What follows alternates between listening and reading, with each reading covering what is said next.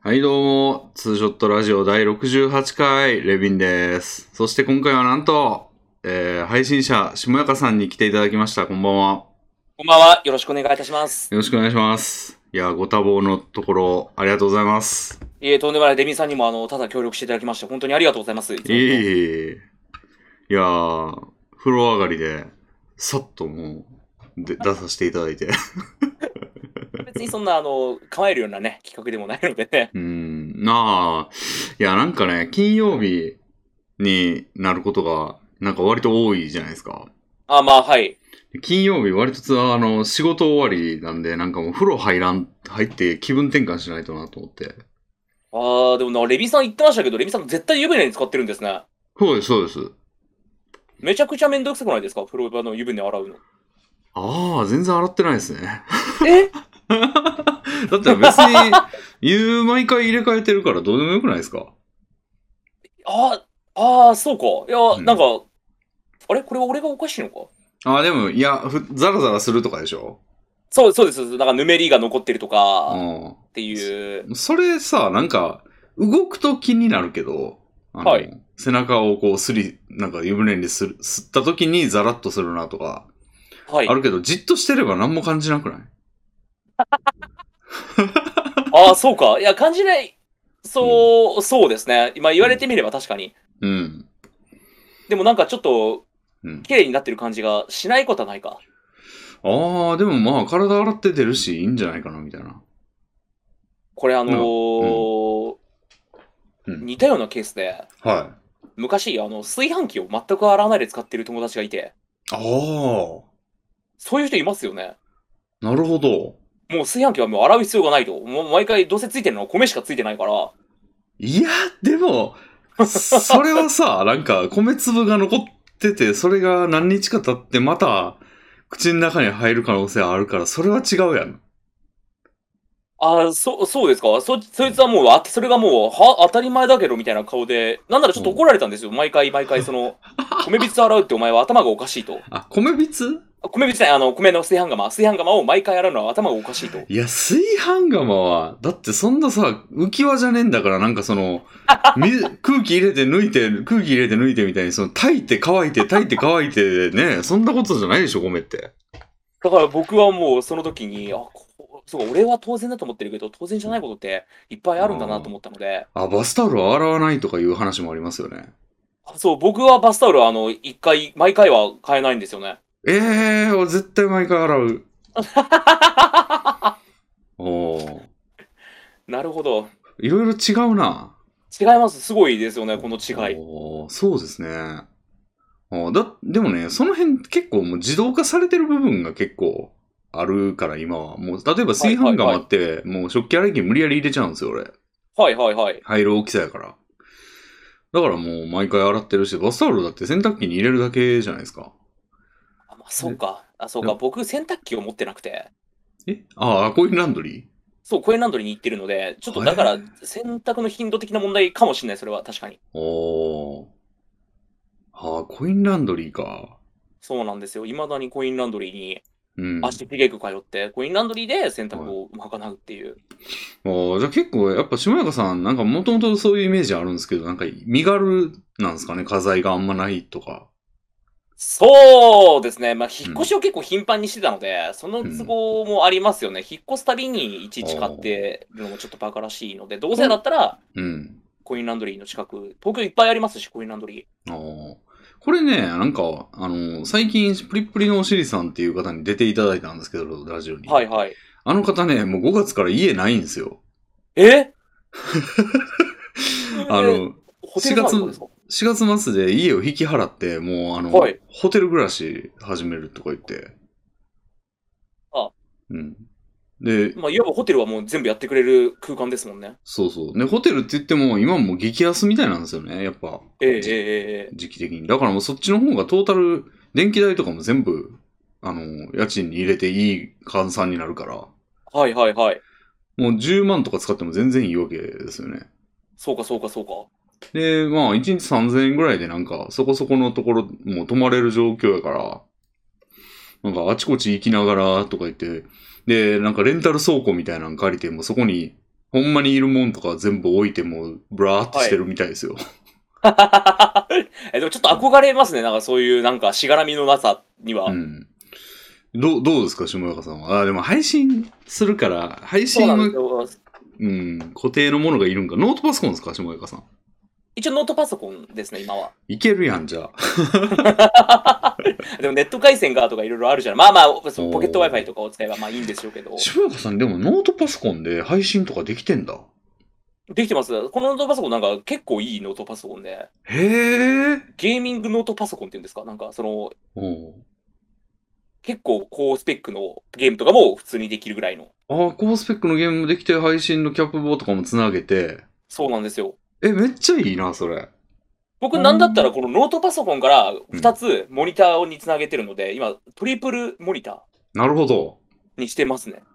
はあ。ああ、いいな。俺、それやったらなんか、いや、俺もね、ちょうど家の更新の時期でして、レミさん引っ越しを考えてるっておっしゃってましたね。そうそうそうそう。で、ホテル暮らしの話を、その、プリップリのおしりさんが来てくれて、めっちゃこう、そうしようと思ってんだよ、みたいなこと言ってて、はい。憧れちゃって。おー、ついに。で、行っちゃおうかなと思ったけど、俺デスクトップじゃないとやってられんなっていうことで、えええええその周り、その辺を考えるとやっぱ無理だなってなって、でも、ちょっと最近上の階がうるさかったりして、もえう、ストレスが溜まってるんですね。ししかも家賃上げてきよったんですよ。ええ2000円ぐらい上がって。えそんなのありなんですかあ、いいのか、別に。でも2年連続で上がってね。2年と気いにう食わか、なかったら出てきてだけなのか。そう。2回連続で上がりましたよ。値段が。え、ちょっとなんか嫌ですね。うん。だから出ていく要素め満載やったんですよ。はいはいはい。やけど、デスクトップパソコンと配信のことを考えて、なんか、やんないっていうことにしたんですけど、ノートパソコンという手があったか。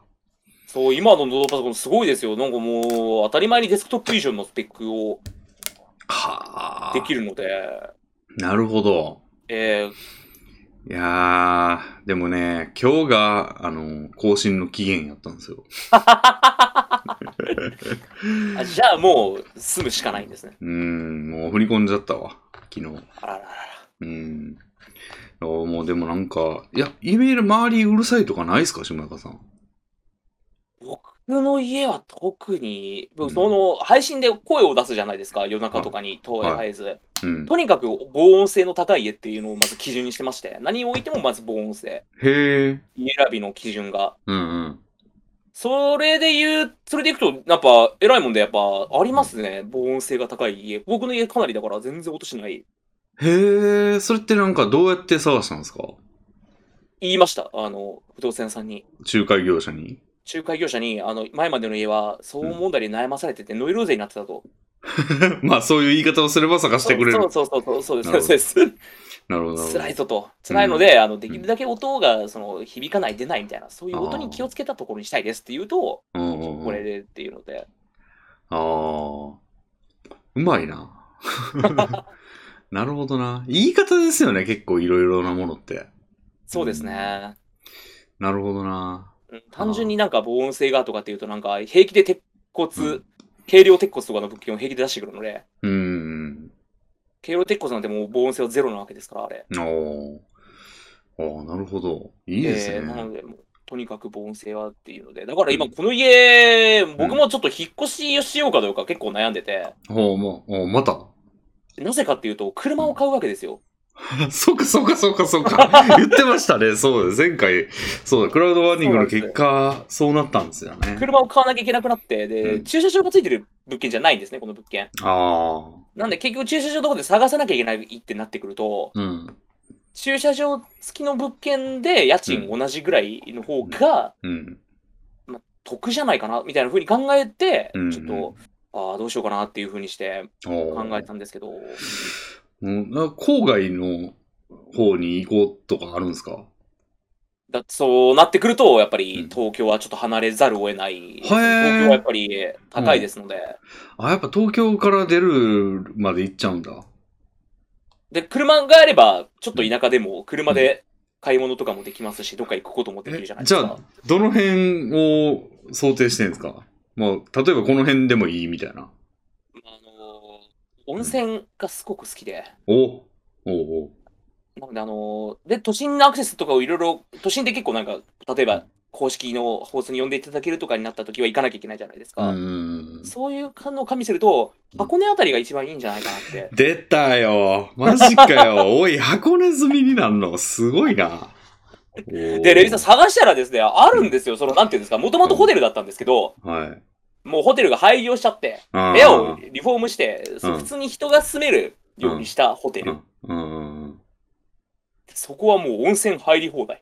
いや、俺も見たことあんだよな、そういうの。ああ、やっぱ探しました。探しました、探しました。なん、なんやったら、うちの会社、なんかその辺に移転したらなんかみんな温泉入れんじゃねみたいな感じで、まあ、 冗談、でも冗談30%ぐらいですね。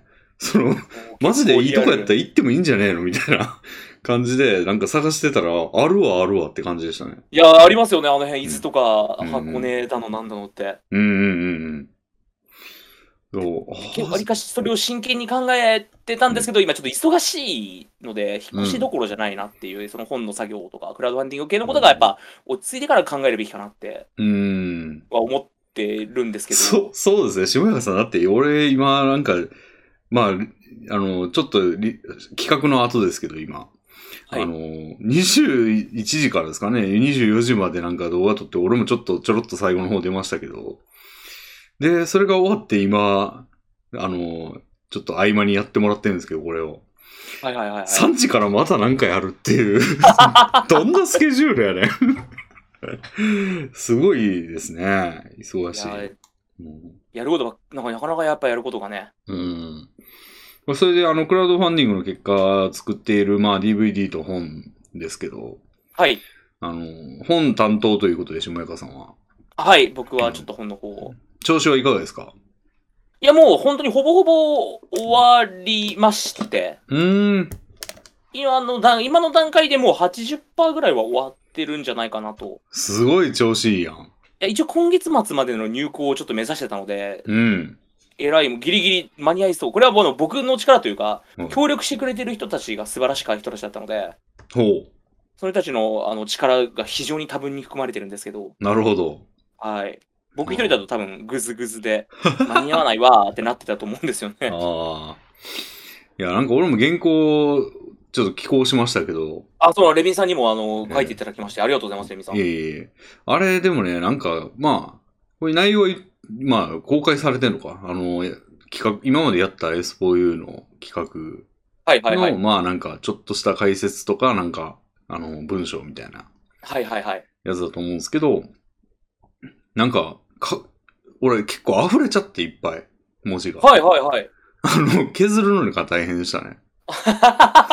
あ、そんな書いてくれたんですよ、レビンさん。はい。いっぱい、でもなんか60文字とか100文字とかって、すぐ埋まるなと思って。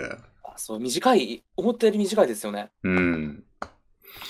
なんか、全体的に文体も統一しないといけないし、なんか、だからいっぱい入るようになんか断定口調で、なんかデスマスじゃなくてダ、はいはいはいあるみたいな 書き方にしたりとか。うん。結構だからみんな、おのおの結構個性が出ているというか、うん。コメントに結構いろんな人から、あの、協力してもらってもらって、うんうん企画に今まで参加してくれた人たちからうんコメントもらったんですけど、あ、意外となんか、うん。ああ。こんなかことを思ってくれてたんだとか、こういう感想だったんだっていうところで面白かったので、なるほど、なるほど。いや、楽しみですね。はい、ぜひあれ、ぜひレミさんにもね、あうんうのん見ていただいて。ね、もちろん、もちろん。めっちゃ楽しみですね。ああ。じゃあ、で、でも本の終わってるんだ、終わりかけてるんだったら割と、そんな、もう落ち着いてきたんじゃないですか、もこれだから要は、第一波といいますか。う。 ほほとりあえず第一段階。これが終わって、とりあえず第一段階終わり。あ、そうか、ストレッチゴールのやつがめっちゃまだあんのか。そうなんそこからまたちょっといろいろやんなきゃいけないことが、本はもう本当にもう、ごく一部、一部の部分なので、なるほど。あとはもう本当、細かく細かとした、やらなきゃいけないことがまだ残ってるっていう感ああじで、。なるほそれがまたもど。そうですよいね。やままだスカイダイビングも残ってますもんね、多う、分。そうなんでですよ、スカイダイビングも残ってますし、ダイエットいかがですかあなんか確かでも80キロ ?90 キロ以内じゃないとの、なんかできないとかいう話でしたよね。だから今はちょっとあの、キープすることをちょっと目指してますね、レミさん、僕。え、現状でも大丈夫なんですか今87キロぐらいなので、うんうん。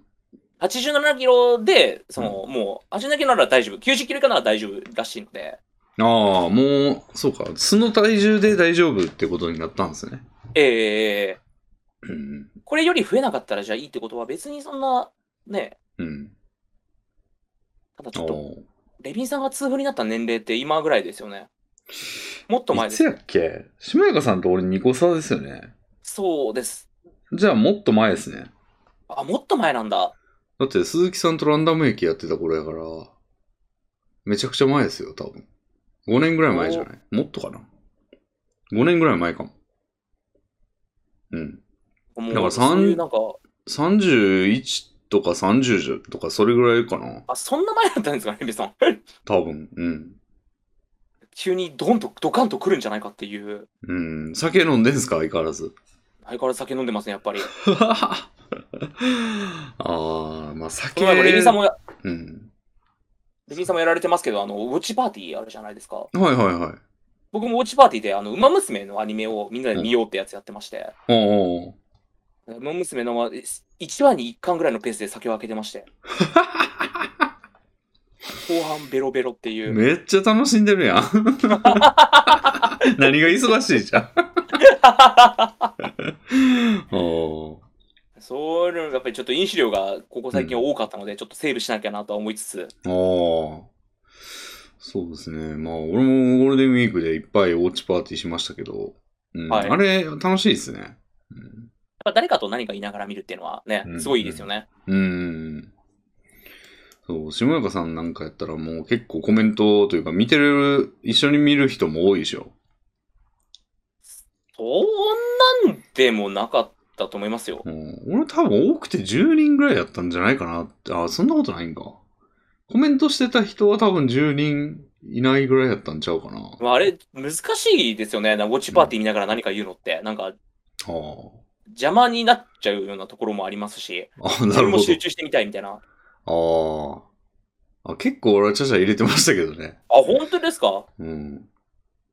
そう。なんか、あんまなんかその、真面目腐ってというか、その、真正面からこう、真剣に見るみたいなことあんましないたちなん で、割と何やってても、なんかやりながらとか、あ、はいはいはいはい。うん、ちょっとこう、退屈なシーンになったらもうスマホ触っちゃうみたいな、へえ。たちな、もともとそんな感じなんで、だから映画館行ったら、ようあんな真剣に見てんなって感じしますね、自分でも。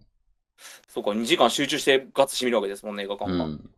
だから映画館の方が、まあ集中できるはできるけどな。うん。まああれは、でもまあ映画館見に行くほどのものですからね。まあ俺が行ってるってことは、よっぽど見たいんだからまあそんなもんか。うん。ウォッチパーティーだとまあ今まで見てなかったものだから、まあ、なんとなくうん。見てみようかなぐらいの気持ち。そうですね。ちょうどいいぐらい。いやーだうん、だから、あの、ウォッチパーティーだと、ちょっと真剣になれなかったので、後で自分で見返したりとか、もう一回見たりと か。あ、ほんま。いそやんな、そうなんですよ。向き合ってん な。いや俺なんかそのチャットを見ながらやるから、そのもう吹き替え版がいいわ、っつって、その、なんていうの、字幕も見なあかん、チャットも見なあかんやったら、あーあーってなるから、はいはいはいはい。吹き替え版にしたんやけど、なんかスタンドバイミー見たんですよ。ああ、名作ですね。うん。でもあれね、吹き替え版で見たんですけど、吹き替え版の Amazon レビューの数が10とかで、なんか、字幕版は5000とかなってて。でしかも、吹き替え版はよろしくないみたいなレビューばっかりで。あそうなんですか。ん声の演技かみたいな。あーなんか、ある一人を除いては微妙みたいなへえ。こと書いてたりして、うん、ちょっと、まあでもまあいっかみたいな、うん、感じでしたね。うん。面白かったですかそんな場合、ミヤリンさん。スタンドバイミー、あの、まあまあまあまあ普通って感じでしたけど、俺は。 あの、ジャック・バウアーじゃないわ。あの、役者の名前忘れたんですけど、24のジャック・バウアーの人。はいはい。の若い頃のがめっちゃプッツンした不良役みたいな感じで出ててめっちゃ良かったはいですね。はいはい。なんか役者に結構惹かれますね。あ意外意外な見方ですね。役者さん、うん目、線、役者さんの好き嫌いで。役者が演技うまいと、なんか話の筋おもんなくてもおもろいなって思う時があって、あーサンドバイミーもそうだし、あの、 まあ、スタンドバイミーの話の筋おもんないって言ってますけど、今。 あのまあまあ、俺ちょっとあんま共感できなかったんで、まあ、その分、分引かれてると思うんですけど、あとあの、く日本邦画の来るっていうやつ見たんですよ。はいはいはい。あれもまた名作ですね。ああ、名作なんだ、あれ。いや、評判はでもすごい良かったような気が落しちます。ひどいなと思ったんですけど、あの、えっ、と、妻夫木聡はえい。聡でしたっけはいはいはい。主人公ですね。うん。の演技めっちゃいいなと思って。なんかそれが、はい、だいぶあれの評価を上げましたね。なんかこんなうざい役できるんだみたいな。うん。なんで役者に結構惹かれるかも。そう、だっ多て少、話は思んなくても演技さえ上手ければ見てられるなっていう。ショーシャンクの空にもなんかあの、レッドってわかりますあの、モーガン・フリーマンがやってる。はいはいはい。あれが好きやったからっていうの結構あるんですよね。そソーシャンクの空に見たんですか、最近。いやいや、あの、もうそれはだいぶ前ですけど。ああ。うん。その時もレッドが好きやったから好きだったなって今思えば。なるほど。うん。なんで役者に惹かれるんかもな、俺。意外に。意外とその見方でもいいかもしれないですね。その役者さんが出てるから、その作品も見てみようみたいな、どんどんどんどんこう広がっていく。確かに。うんうんそうん。うか。そう。あれ、僕大は泉洋好きでしょ、島岡さん。好きです。大泉洋って結構出てますよね、映画とか。だから結構、大泉洋が出てるから見ようって思った作品結構あるかもしれないですね。俺ね、大泉洋が出てる作品見たことないんですけど、はい。どうなんですか洋ちゃんのあの演技というか。やっぱ、でも上手ですよ。ちょちょっとあの、水曜どうでしょうのイメージがやっぱ強いじゃないですか。うんうんうんふざけてるというか。うん。うんうんうん。不思議なもんでやっぱり演技してるときはなんかあんまりそれが気にならないですね。どうでしょうの部分が。へえ。なアんかフあタのースクール、うんうんうアんフ。タースクールっていう邦画があるんですけど、うん。まあそれは大泉洋と、うん。もう一人あの、佐々木蔵之介と、うん。でヒロイン役の女優さん名前ちょっと出てこないんですけど、その人が出てるんですけど、うん。それ結構なんていうんですか、サスペンス的なお話なんんですよ。うん。でもそれでもなんか、うん。あ、全然違和感感じなく、ふざけた感じとかも なく楽しく見れましたね。別にあの、ケツの肉が取れるんだよ、みたいなシーンが思い浮かぶこともな く。全くなかっ たです。へえ真剣にハラハラしながら見ちゃって。へえ。なんかああの、の、探偵はバーにいる。バーニル探偵はバーにいるっていう、これうん3作品ぐらいもう出てるんですけど、うん。大泉洋がちょっとハードボイルドな探偵役。へで、えちょ。っとそのコメディ部分もあるんですよ。うんうんうん。ルパン三世的なちょっと抜けてる部分とか、うん騙されちゃう。女の人に、女癖が悪くて女性に騙されちゃうとか、うん。そういう部分でコメディ的な部分はあるんですけど、やっぱどうでしょうとやっぱちょっと違うおー役者さんのコメディというか、おーだからレミさんにぜひやっぱりようちゃんが好きなら見てほしいなって。なるほど。あの、レイトン教授やってたじゃないですか、声。ははいはいはいはい。あれ、結構いいなと思ってたんですよね。なんか。あの、ちょっと落ち着いた演技みたいなやうつですよね。ん。てか、知ら、わからなかったですもん、最初。大泉洋やって。ああ、本当ですか。うん。知らずにやって、え、これ大泉洋なんてななりましたもん。ああ確かに。そういうのもいけるんんだなっていう。洋ちゃん惹かれちゃうかもな、 俺。いや、探偵は。はバーニルは絶対見てほしいですね。へえ。それアマプラにあるんかなあると思い ます。おーアマプラにあったら見よう。なるほどな。あ、そういえば全然関係ないけど、俺今日、ヤスケンの夢見たわ。安健の夢見ることってあります なんか夢にヤスケン出てきて、あの安田健さん。はい、安田健さん。安田健さんが出てきて、俺ね、俺なんか安田健の知り合いっていう設定になってて、はい。で、安健、おー、久しぶりって言 って、なんか向こう、で、向こうが全然わかんないんですよ、俺のこと。で、なんか俺もその時に、あの、向こうがし、あ、あ行ったことありましたっけって言われて、俺も、実は、あの、なんやろ、あの、よよくわからんまま声かけてて、あの、はいワンチャン知ってるふりするかなと思いながら声かけて知らないって言われるっていう夢見たんですよ。はいはいはいはいや、それだけ なんですけど。い。 安健もレビンさんでも役者さんになったらもうやっぱ全然。うん。なんかで見たな、ヤスケンが出てんの。何やったっけな。なんかで見たんですよね。うん。うん一応北野武監督の作品とかにも出てますけど、ほーん。あ、アウトレイジ出たアウトレイジには出てないですね。最終章出てないか。うーん、なんかで見たんだよな。アウトレイジ出てたかな竜蔵とシニの子分親分みたいな、シニの子分かなみたいな映画に出てて、うーん。でなんか割と、ヤスケンの方が、うんちょっ。となんか、演技うまそうダだー。クの演技が似合うというか、うんうんうん。雰囲気あるもんねやっ。その雰囲気あるんですごくうん。好きなんですよね。なるほど。ただあんまりこの話すると、うん水曜どうでしょうが好きだから、ひいきしてるってすごく言われるんですよ。ああ。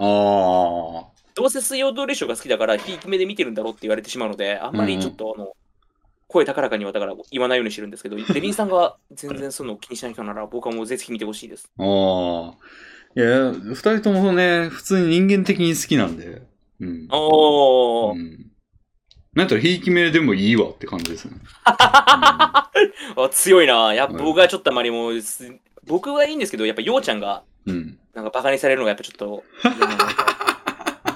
うん、何そ、何、どういう立場やねん。 なるほどね。うん。それがあるので、なかなかだったんですけど、でももうじゃあレビンさんは、どうでしょうも好きですもんね、レビンさん。そうですね。どの回が一番好きなんですか、レビンさん、どうでしょうの。はあ。そうだね。どれが好きかか。何やったっけな。まあ、やっぱサイコロ。あ、でもね、甘いもの対決好きですね。ああ、で、同銃弾で甘いもの食べてって。そうそうそうそう。あれ好きですね。あの、あの企画、いい感じの力の抜け具合してるじゃないですか。なんかこう。めっちゃ適当な戦いになる時もあれば、みたいな。はいはいはいはい。あの感じが、その、いや、どうなんか、計算づくなんかわかんないけど、多分ノリでやってると俺は解釈してるんですよ。はいはいはいはい。それがなんかちょうどいいんですよね。すごい。なんか、格式ばった戦い、もう絶対ルールやからやるとかじゃなくて、もう、はいここはこれでいいだろうみたいな感じがちょうどいいという か。ああ、そう、あそこ、あれ、すごくいい企画ですよね。なんかうん、適当に、とりあえずもう、止まんなかったから、後でまとめてやっちゃえばいいや、みたいな。そうそうそう。まあまあ、まあ、全部まとめて、俺じゃあこの辺の一体ゾーンで勝負しようよぜ、みたいな感じが。うんうんうん。あと、藤村 D のあの、実家に行ったりと か、あの、名古屋の対決は藤村 D の実家だっつって、なんか喫茶店やってるから行ってたじゃないですか。言ってましたね。あの感じとかも結構、いや、こんな番組見たことねえわ、と思っ て。うん。好きですね、あれ。俺、もう本当に、じゃあ、何が好きですか、やっつ下けも村さん。僕はですね、うん。僕も結構そのレビンさんと同じく、だらっとした回が好きで、うん。あの、リアカーを引いて、機械島を一周するってやつがあるんですけど。あ の、毛布取ってくるくだりみたいなやつそうでしょ。そうです、そうです。あの、始まりの一周、まるまる機械島に行かないで、うん。ずっとその最初のホテルの文句をみんなで言い合ってるって いう、 ありましたね。あの、あれがすごいやっぱ好きで、ああ。すごいいい企画だなっていう。あれもなんいか、いですねなんていうんですかね、うんその構えすぎてない。うーん。そうですね。あんなん構えてたらできないですよね。あとあの、ああうん。れ、感動します、あれは。ちょっとあの、天気が悪い中でみんなで協力しながら、あー最終的にはもう、あの、ゴールして、よかったね、で終わる。うん。ああと、ユーコンガンも好きですね、割 と。あの、じゃあ、ガレイミさんだいぶ後半の方ですね。うん、ガイドの、あの、女の人いたじゃないですか。はい、熊谷ちゃん。熊谷ちゃん。あの人がめっちゃいい味出してたなと思って。とぼけてる感じがですよね。うん俺あの人ね、なんかちょっとググって調べたことあるんですよ。はいはいはいは面い。白いな、この人。どういう経歴で、その日本語話せる状態で、そのユーコン。ユーコンってアメリカか。カナダか。カナダですかカナダかな。カナアダラスカとかの辺ですよね。うん。そんなところにの、そのなんか案内する人とに、どうやってなったんだと思って調べてたら、はい。なんかもう、惹かれて、その、惹かれてっていうのは、その、引きつけられて、その、もうユーコンガの魅力みたいなのに。はいはいはい。で、もう、日本を立ってそこで活動し始めたみたいな感じで、ええもうずっとそこに住んでるみたいな。めちゃくちゃアクティブじゃないですか。うん。すアクティブっていうかもう、思い切りがすごいよね。なかなかうん。 急にユーコン行こうとはならないですよね。でも多分結構若いうちから行っってるんですよ。なんかあの、出演してた時点で、まあまああの、ちょっとおばさんって感じだったじゃないですか。はいはいはいはい。もうだいぶ若い頃に行ってたっぽいんですよね。うじゃあ、あの時点ではベテランガイドさんだったんですね。ん。でしょうね。うん。で、なんか Facebook かなんか見つけて、はい。なんか仲間と、なんか火を囲んで楽しくやってる写真が上がってました よ。普通にもう、あの、どうでしょうからだいぶ経ってる時期でしたけど、その時。うん。だからほんまに生活してるんだなっていうか、すごいなって思いましたね、 なんか、その時。確かに確かに。うんあれもいい企画ですよね。でうも、んちょっとあの、後半は寂しさがちょっとあって、はもうユーコンの次の企画で終わりなんですよ。どうでしょう。い。何でしたっけ、最後。最後、あの、カブでベトナムを縦断ああ、するホーんですけど。チミン行くやつか。そうなんです。あの、もう、あの、甘いものの次がユーコンで、その次がもうベトナムなんですよ。あなあん。で、あの、いつも終わりに向かってる感じがして、すごく寂しい気持ちになるんですよね。あの後半のやつを見ると。なるほど。まあそうなんですよ。ああ。だから好きがゆえ、ちょっとうん。新作とかはどう評価してるんですか見てないです。ああ、俺もね、アフリカ以降見てないんだよな。アフリカも追見加てもない。僕見てないですね。そう、アフリカももう俺も見てない。 やっぱりちょっとなんか違うなって。見てないけどな。 見てないけど、俺もお気持ち同じですよ。なんか違うんだろうな って。うんその、怪我したくないというか、うん ちょっと評判も、評判もあんま聞かないですもんね、ちょっと。まあ、ひアフリカは結構評判悪かったですね。あ、悪かったんだ。うん。アフリカの次は見たかなアフリカの次の原付きの旅はちょっと見て、ああ、そんなんやってたんだ。うん。もう、ちょっと、あれなんです力、パワーバランスがちょっと違うんですよね。うーん。もう、大泉洋が偉くなりすぎてまして、なるほど。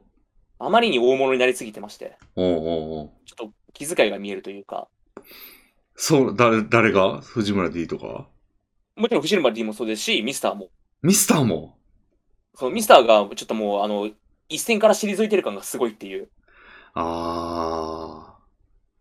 なるほど。そうなんです。ユーコンガーの時のミスターではないんですね。やっぱりあの時のミスターも。う本当に。ーん。ああ、それはちょっときついものある な。あいやだから寂しい気持ちなんですよ。ミスターがもうすごい降りてるの、もう降りてるので、あ。ああ、そっかーっていう。いや、俺もね、ヤスケンの夢見たって言ったじゃないですか、さっき。はい。だから、ヤスケン調べたんですよ。なんか し、夢から覚めると、なんか調べたくなるんですよね、夢の中に出てきたヤスケンのことを。ヤスケンってどんな映画出てんねやろうなとか、でいっぱい出てんな、みたいな。思って、で、関連項目みたいなのに鈴井さん出てくるじゃないですか。はいはいはい。だからそのヤスケンも、キャリアのその序盤はもう鈴井さんの番組とかなんですよ、いっぱい。そうそうですね。あの、北海道のローカルの。うん。で、そこで鈴井さん見たら、もう鈴井さんのその、仕事の歴みたいな、そのキャリアのところが、ウィキペディアの記事のね、はいはいはい。もう結構空いてんすよ、やっぱ最近。ああ、もう、もうそうですもんね。うん。だから、あー、みたいな。入居してアウトドアやってるっていう話ですから、やっぱミスターも。あー、なるほど。いやー、上の方見たらね、破天荒なエピソードが書いてあるんですよ。なんか酒飲んで、大学中退して、経営に興味ないから妻に任せて遊び放棄だみたいなやつを、上の方で見えそう、上の方で見た後に、キャリア見たら、スパッと空いてて、も う。うわー、みたいな。うん。ーしか思いもま、た僕、その、、ちょうど子供の頃が、そのうんミスターの全盛期うーん。とかだったんで、僕、北海道なんで、北海道でもう、バリバリ。あ、ミスター見まくりミスター見まくりというか、もう、いろんなところに出てくるんですよ、やっぱミスターが、本へ当に。ー。それはもう当時、ようちゃんはまだそこまでだったので、あー。ミスターがやっぱりドンとこう番組いろいろ持ってたりとか、なるほど。鈴井のスとかって言ってもう、ミスターがメインの番組うんうんとかがやってて、うん。うん。あくまでうんどうでしょうのメンバーとかはおまけ、もう鈴井さんがすごいねっていう感じだったんですけど、あーそのイイメージというか、その、つかみか、あの、捉え方、全然下敷きがないんですよね、俺は。あー、やっぱりうん。ミスターはもうやっぱりメインではなく、サブのサポートみたいな。なんか初めて見たときは、やっぱ大泉洋が面白いみたいな噂を聞いて、やばい。で、見たんで、もう、なんか鈴井さんはちょっとこう、な、なんか知らない人だけど、あ の、まあ、なんか、上司なんかなみたいな感じはいはいはい。から入ってるんで、ちょっとだいぶ違うんでしょうね、捉え方が。そうか、それもあるのか。で、じゃあ、最初の頃のどうでしょうって、ミスターがバリバリじゃないですか。うん。でもなんか仕そ切れ、は、仕切ってるけど、なんか途中、あの、オーストラリア縦断あたりから大泉洋の、こう、喋りのうまさに、ちょっとこう、パワーバランスが徐々に徐々に大泉そう洋ですが強くなっていく感じあるじゃないですか。そうですね、ピックアップするのも、やっぱ大泉が面白いので、大泉用にうん。使って何かやらせみたいみたいなやつが多くなりますよね。うん。だからなんか、大泉洋のドキュメンタリーを見てるような感じというか、その、成長物語を見てるような感じで見てますもん、こっちは。そうですね、もう、後半はもう、ただミスターはただのいじられ役ですもんね。うん。なんで甘いものを無理やり食わされるっていう。そうそうそう。そうそうそう。だからなんか、だいぶ捉え方が違うんかもね。あそれは、そそれ。はあると思います。だから、そういうのはあるから、僕はよりこう、悲しいなっていう。うん。うーんなるほどな。ちょっと見返そうかな。今、仕事中暇なんですよ。あうんどうでしょうでも、作業用 BGM いいですよね。そうでしょうね。すっごいわかります。もう大学の時に見て、それ以来見てないから、ちょっと久しぶりに、またなんか、でもどっから引っ張ってくればいいんだろう。なネんかッ見トフれリッる。クスで、レビさん、ネットフリックスで見れまネッすト。フリックスとうとうはい手出すか、じゃあ。 ネットフリにあります。なるほど。ちょうどいいかもな。うん。まあ、見るもんないんだったら、やっぱネットフリックスでバシッとこう、どうでしょう。でも本当に、あの、丸々見られるので。うーん。なるほど。島岡さん加入してるんですか今はしてないですですね。そあーの、どうでしょう見たい時に加入してましたけど、うんうんやっぱり見終わったので。うん。なるほど。みんうな何周も何周もしてるんですよ。ーん。どうでしょう、僕は。うんうんうんなので、あの、たまに見たい時はあるんですけど。うん。うんうんうん。俺の弟も大好きなんですよね。おどうでしょええう。うん。なんか、これもちょっとあの、また、親死んだ話になりますけど、おかんの葬式行った時に、ー、はい。まあ、弟も結構こう、心が落ち着かんみたいな感じなんですよ。初日なん、初日とはいういかはいはいはい。死後1日目なんで。その時に夜、その、翌日が葬儀やって言ってる時に、はい。もう二人ともどう、ちょっとこう落ち着かないから、俺が桃鉄でもするかっつ って。あの、あ、桃鉄でもするか、スイッチ持ってたってったんですよ。はいはい。で桃鉄がちょうどその時期やったんで、桃鉄でもするかっていう前に、あいつが、弟が、あの、はい兄貴どうでしょう見るかって言われて。 急に何言ってんだこいつと思って。急にどうでしょうが出てきたわけですね。そう。なんか、どうでしょうが心の拠り所みたいになってんですよね、だから。うん。でもなんそれか、うん。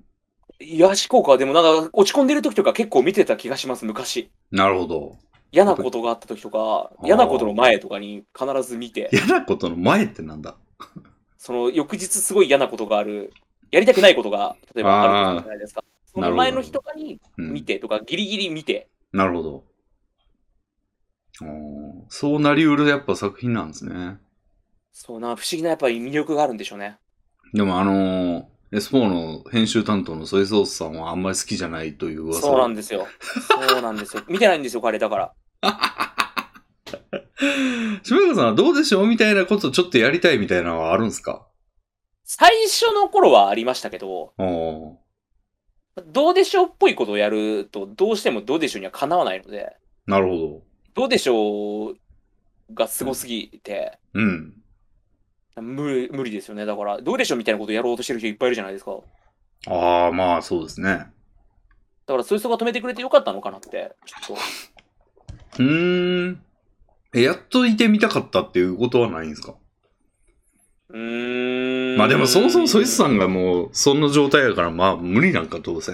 まあ、そういう人がどうでしょう嫌いだった理由の一個が俺なんですけど、あすごい、どうでしょうのその、推しがうざか、どうでしょう推しがうざかったっていう。ああ。あれでもなんか島川さんさっきあの、なんやろ。どうでしょうあんまり好きって言うと、その大泉洋が馬鹿にされるからみたいな、その心の状態になってましたけど、それの原因ソイスさんじゃないですかソイソさんですね。 ソイソさんですね、確実に。多分最初の頃のうん SOU クリエ、SOU の動画、YouTube 時代とか、うん。なんか何やるみたいな風に企画会議とかでいろいろこう上がってる中で、なんかどうでしょうみたいな感じでうんや。りたいみたいなこと言ったと思う、言ったことがあると思うんですよ。おー。 多分もうそこで多分一回喧嘩してると思うんですよね。そんなに嫌なん そいつさんも。まあ、売り言葉に買い言葉もあると思うんですけど、あーかなり揉めたような記憶がああ。負けちゃったんや。出ちゃいました。でも結果、良かったな。今そう、結果やってなくて良かったなっていう。おー。なるほどね。やりますか、ジャルビンさん。僕、車買うから2人で。あどうでしょうどうでしょうみたいなやつどうでしょうみたいでな。も、そいつさん、そいつさん嫌がるでしょ、それ。編集してくれないかもですね。うん。うん、そうですね。まあ。なるほどな。うん。あれなんか言おうとしたんやけど、何やったっけな。どうでしょうどうでしょうじゃなくて、ああ、そうですね。ちょっと忘れたから別の話するか。何やったっけな。えー、っと、うん、最近どうですかじゃあ。まあ忙しいんか最近は。いや、もうでも最近はもうとにかく馬娘がかなりの要素を、僕の中で要素をかなり占めてる。そうだ、島中さん、あの、馬娘の、はいその、サークルのレベルが異常じゃないですか。 おびっくりしましたよ。なんか、あの、馬娘、なんか俺、6000位とかなんですよ。俺も立ち上げたんですけど、サークルを。はいはいはい。 6000位とかで、まあ、その前3800位とかなんかそんなんで、まあ、ゆるゆるとやってるやつですよ。えー、島中さんのところ、10何位とかになってませんでした先月が18位で。今月が、まあ、今30半ばぐらい、35とか4とかですか。だ、だやそれ。いや、もうだからもう、えらいことになってますよ。おー一応、ディスコード作りまして、サークルで。やっぱ上位は、そんな、それぐらいやらんとか。情報共有とか、ノルマを決めてるので、そのノルマを共有みたいなやつがあるんですけど、うん。これ僕がやってるんじゃなくて、僕、そのやってくれる人にお願いして、スプレッドシートを作ってもらって、うん。おのおののみんなのファンのこの増加をうん。しっかり記入して、ああ、んで、サボってるやつは切るみたいな。そう、ノルマに満たすのやつは来月以降、そのサークル入れ替えメンバーにしますよ、みたいな感じでうやっわてるんぁ。ですけど、もう島中さんもう大変は、そ、その、島中さんは、一番ファン数少ないぐらいやったと思うんですけど、あれ。 ええあの、そのサークルをタップすると、サークルの中の、なんていうん、ファン数の数、こう、相当できるじゃないですか。はい。島中さん、下から2番目か、一番下かみたいな感じああ、今はもう一番下ですね。ですけど、そはいのしもやかさんは、うちのサークルでトップですよ。 うちのサークルだったとしたら。 うん。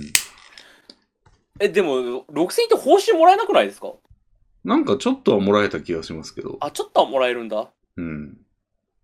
いや、すもう、すごいな。だからめちゃくちゃやってるでしょ、そんなもん。そうですね。まあ僕言ってそんなやってないんですけど、他のメンバーがもうとにかくうん。やってる人が多いので、いや、あれさ、なんか、スタミナをその消化するだけでめっちゃ時間かかるやん。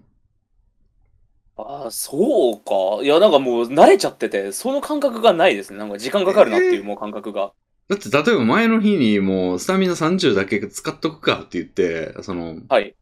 開始ってやって閉じて寝て、で、起はいはきいたはらいはいもう100になってて、スタミナが。ええで、それってもう4回やんないといけないじゃないですか、30やから1回。そうですね、そうですね。一回、その、寝かせた育成も含めて4回ですね。 2時間ぐらいかかるもん。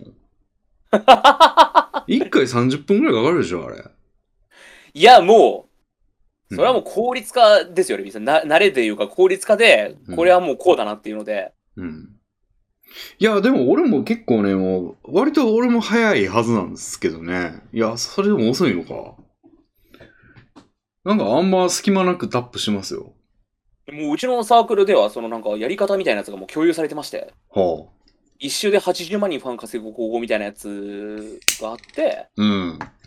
もうこれをやればいいみたいな、そういうテンプレートみたいなやつがあるので、一回何分ぐらいかかるんですか測ってない。いや、俺、でも僕も20分ぐらいかな ?20 分もかかんないかな20分かかんないんだ。 ?20 分かかんないと思います。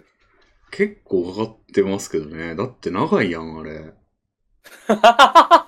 いやでもスキップじゃないですか要は結局はスキップじゃないですかスキップやけど、それでもは、かかるけどな。うでもまあやることってほとんど決まってるじゃないですかーん。まあでも結構俺、まあそうか。やるたびにちょっと微妙に結果が変わったりするから、そうかそう俺か俺のレベルやと。結構レビンさんはそういうなんかやつでうん。考えなきゃいけないみたいなところもあるのかそう、今回、えホープフル2着やった場合は、みたい な。やつがあいるとや思う。もうもうもうもう脳脳死ですよ完全にもう脳死でおーえ、いもう絶対1着なんですか、じゃあ。絶対一着ですすげえな。そんなことできるんだ。へえ。多分全員だからそのレベルでやってるんだなって思ってるんですけどほーん。いやー。いや、ホーアプニフメル。もうん。アニメも見ましてシーズン1、うんシーズン2とうん。えらく感動しましてもうどっぷりやな。泣いちゃいましてですねすごくあーすごく泣いちゃいましたマジねえー、いやメレビさんまだ見てないですか見てないし、なんかあんまり興味がないです ね。なんか、いやーこれ、まあそのな、感動した人の前で言うのもあれですけど、なんか戦いの理由、薄そうと思って。あーなるほど結局、主人公格に選ばれたやつが、なんとか頑張るんだって言って、一着ってなって、わーってななるんでしょみたいなはいはいはいはいはい感じで、そんなんでも出てるやつ全員同じこと思ってるはずやけどな、みはたいいな。はいはいはいそいつにフォーカスする意味はみたいなのを思っ想像してしまって、なんかあんまり見る気がしてないっていう。そういやでも僕も結構そういう感じかなと思ってたんですけど割と、うん。それ多分見せ方がうまいスタイルだと思うんですけど例えばうん2期の主人公って東海帝王なんですようん。で東海帝王って私立を知ってると分かると思いますけど怪我ばっかりするじゃないですか、ああ、そうなんや。怪我しまくるんですよ。本当に怪我しまくって、それでも、あの復帰して、うん、あの重傷を取るっていうドラマがあるんですけど、へえ。そのドラマをうまいことこう設定に生かして るうんうんところがありまして、うん。うん。それがやっぱりあのうん。感動しちゃいましてですね。へすごく感動しちゃいましてですね。え。もうそればっか言ってんな。なので、ーあの、本当にあの見てほしいなって思ってはいるんですけど、でもなかなかなかなかね、ウォッチパーティーで見るといいですよ、レビンさん。なるほどね。まあ、そうね。史実、うまいこと絡めてんなとは思うんですけど、はいはなんい。か俺、あ、俺遊び、あの、アホみたいなエピソードばっかりしか知らないんですよね。オグリキャップがなんか、あのーなんか床に置いてある、 床に置いてある寝床の藁を食ってたみたいなのとか、 ゴールドシップがなんか立ち上がったみたいな、なんか、そういう、あの、面白いエピソードばっかりしか知らないんですよね。うん、 もう、マットとかもすら見始めまして、懐かしいやつや。懐かしいなと思って、ま、ウマ娘のマット結構あるんですよね。なるほど。マットが、ウマ娘マットとかを見たりとか、うんうん。そのヤングジャンプで今連載している、小栗キャップが主役の漫画、シンデレラ・グレイっていうやつがあるんですけど、ありますね。それも見始め、それをもうやっぱ単行本買って見たりとか、へえ。すごい、もう、馬娘生活やん。かなりだからもう本当、なん配信か、その作業的に動画を撮るか、うん。ウマ娘か、おたいなお。えー、そんなことなっちゃってるんだ。 そんなことになっちゃってますね。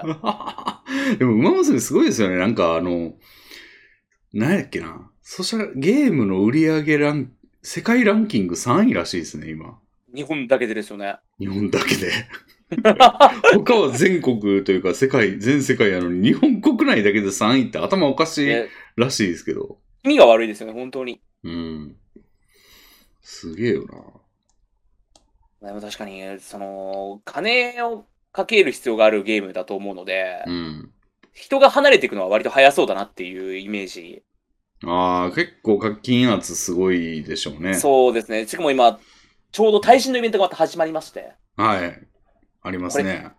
勝てなかったらおもんないだろうなってすごい思ったんです、その耐震のイベントやって。ああ、俺最初一生しかできなかったん で、で、なんかチケット2枚もらって、その次1枚使ったら3勝できて、なんかはいはいはい。次いけるみたいな状態になったけど、これはーって感じでしたね。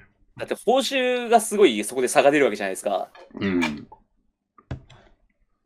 ちょっとやってらんねえよって思う人もいるだろうなーってうん。思っちゃいまして、うんこれはやばい、こうどうなるんだろうなっていう気持ちもあるんですけど、うん。でもまあ、課金圧すごいってそういうことやもんな。そうのか、。そういうことか。うん、課金して、え、でもじゃあ結構課金してんすか、下田さん。おーですね、まあ、そのすごい課金してる人にはかなわないと思いますけど、あー今までまあ一番課金してるんじゃないですかね。なるほど。一通り、その、じゃあもう、その、まあ、と、あの、サークル内のすげえ人らに、まあ、そんなに引けは取らないぐらいの揃い方をしてるんですかだって僕、馬全部持ってますもん。あ、貫突はしてないけども、全部してな種い、類そうは。馬馬だけは全部揃えたっていう。なるほど。サポートもいや、サポートは全然で。サだかそうらっす僕、ね馬ガチャばっかり回しちゃって、あー、まあ、あっちの方ね。そうなんですよ。本当はサポート回さないと強くなれないんですけど、うん。そう、でも馬欲しいじゃないですか。まあ、プレイヤブル増やさないとちょっとね。そうそう、楽しくないじゃないですか。うんそれで結果、馬をやりすぎた結果、なるほ中ど途半端な感じになっちゃってるんですけど。俺 SSR が全然弾けてなくて、なんか、あのーサイレンス鈴鹿ばっか出るんですよ、SSR。初手サイレンス鈴鹿選んだら、なんかそればっか出て、なんかすぐ女神像に変換されるんですよね。でもやっぱりあれですね、やっぱりその課金しないと楽しめないから、だいぶ、うんレビンさんはもうじゃあ、そこまでは、俺は無課金ですよ。あ、課金しないですね、レビンさんは。うん。俺、ソシャゲに課金したこと1回しかないですから。へー、あのー、何やと思います将棋ウォーズです。それは、ソシャゲには入れないです。あ、将棋ウォーズはソシャゲじゃないんだ。うん。ええー、ミリオンダウトですかいや、あれもソシャゲではないですね。あれもソシャゲじゃない のか。まあ、今はそういう側面持たせてるけど、まあ、あれも脳幹で。レビンさんが言ってたらソシャゲ。うん。デレス テ。正解です。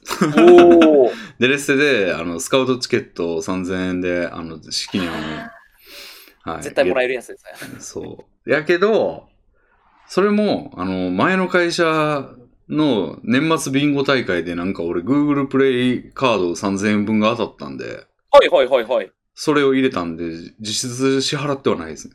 あ、じゃあ、無課金だ。無課金、完全無課金。あすごい失礼な感じかもしれないですけどええ、パチンコ、パチスロにはまる人って、ソシャゲも結構はまりそうな気がしないでもないんですけど、あんまりそれとは違うんですね、やっぱり。俺の捉え方だと違うんですよね。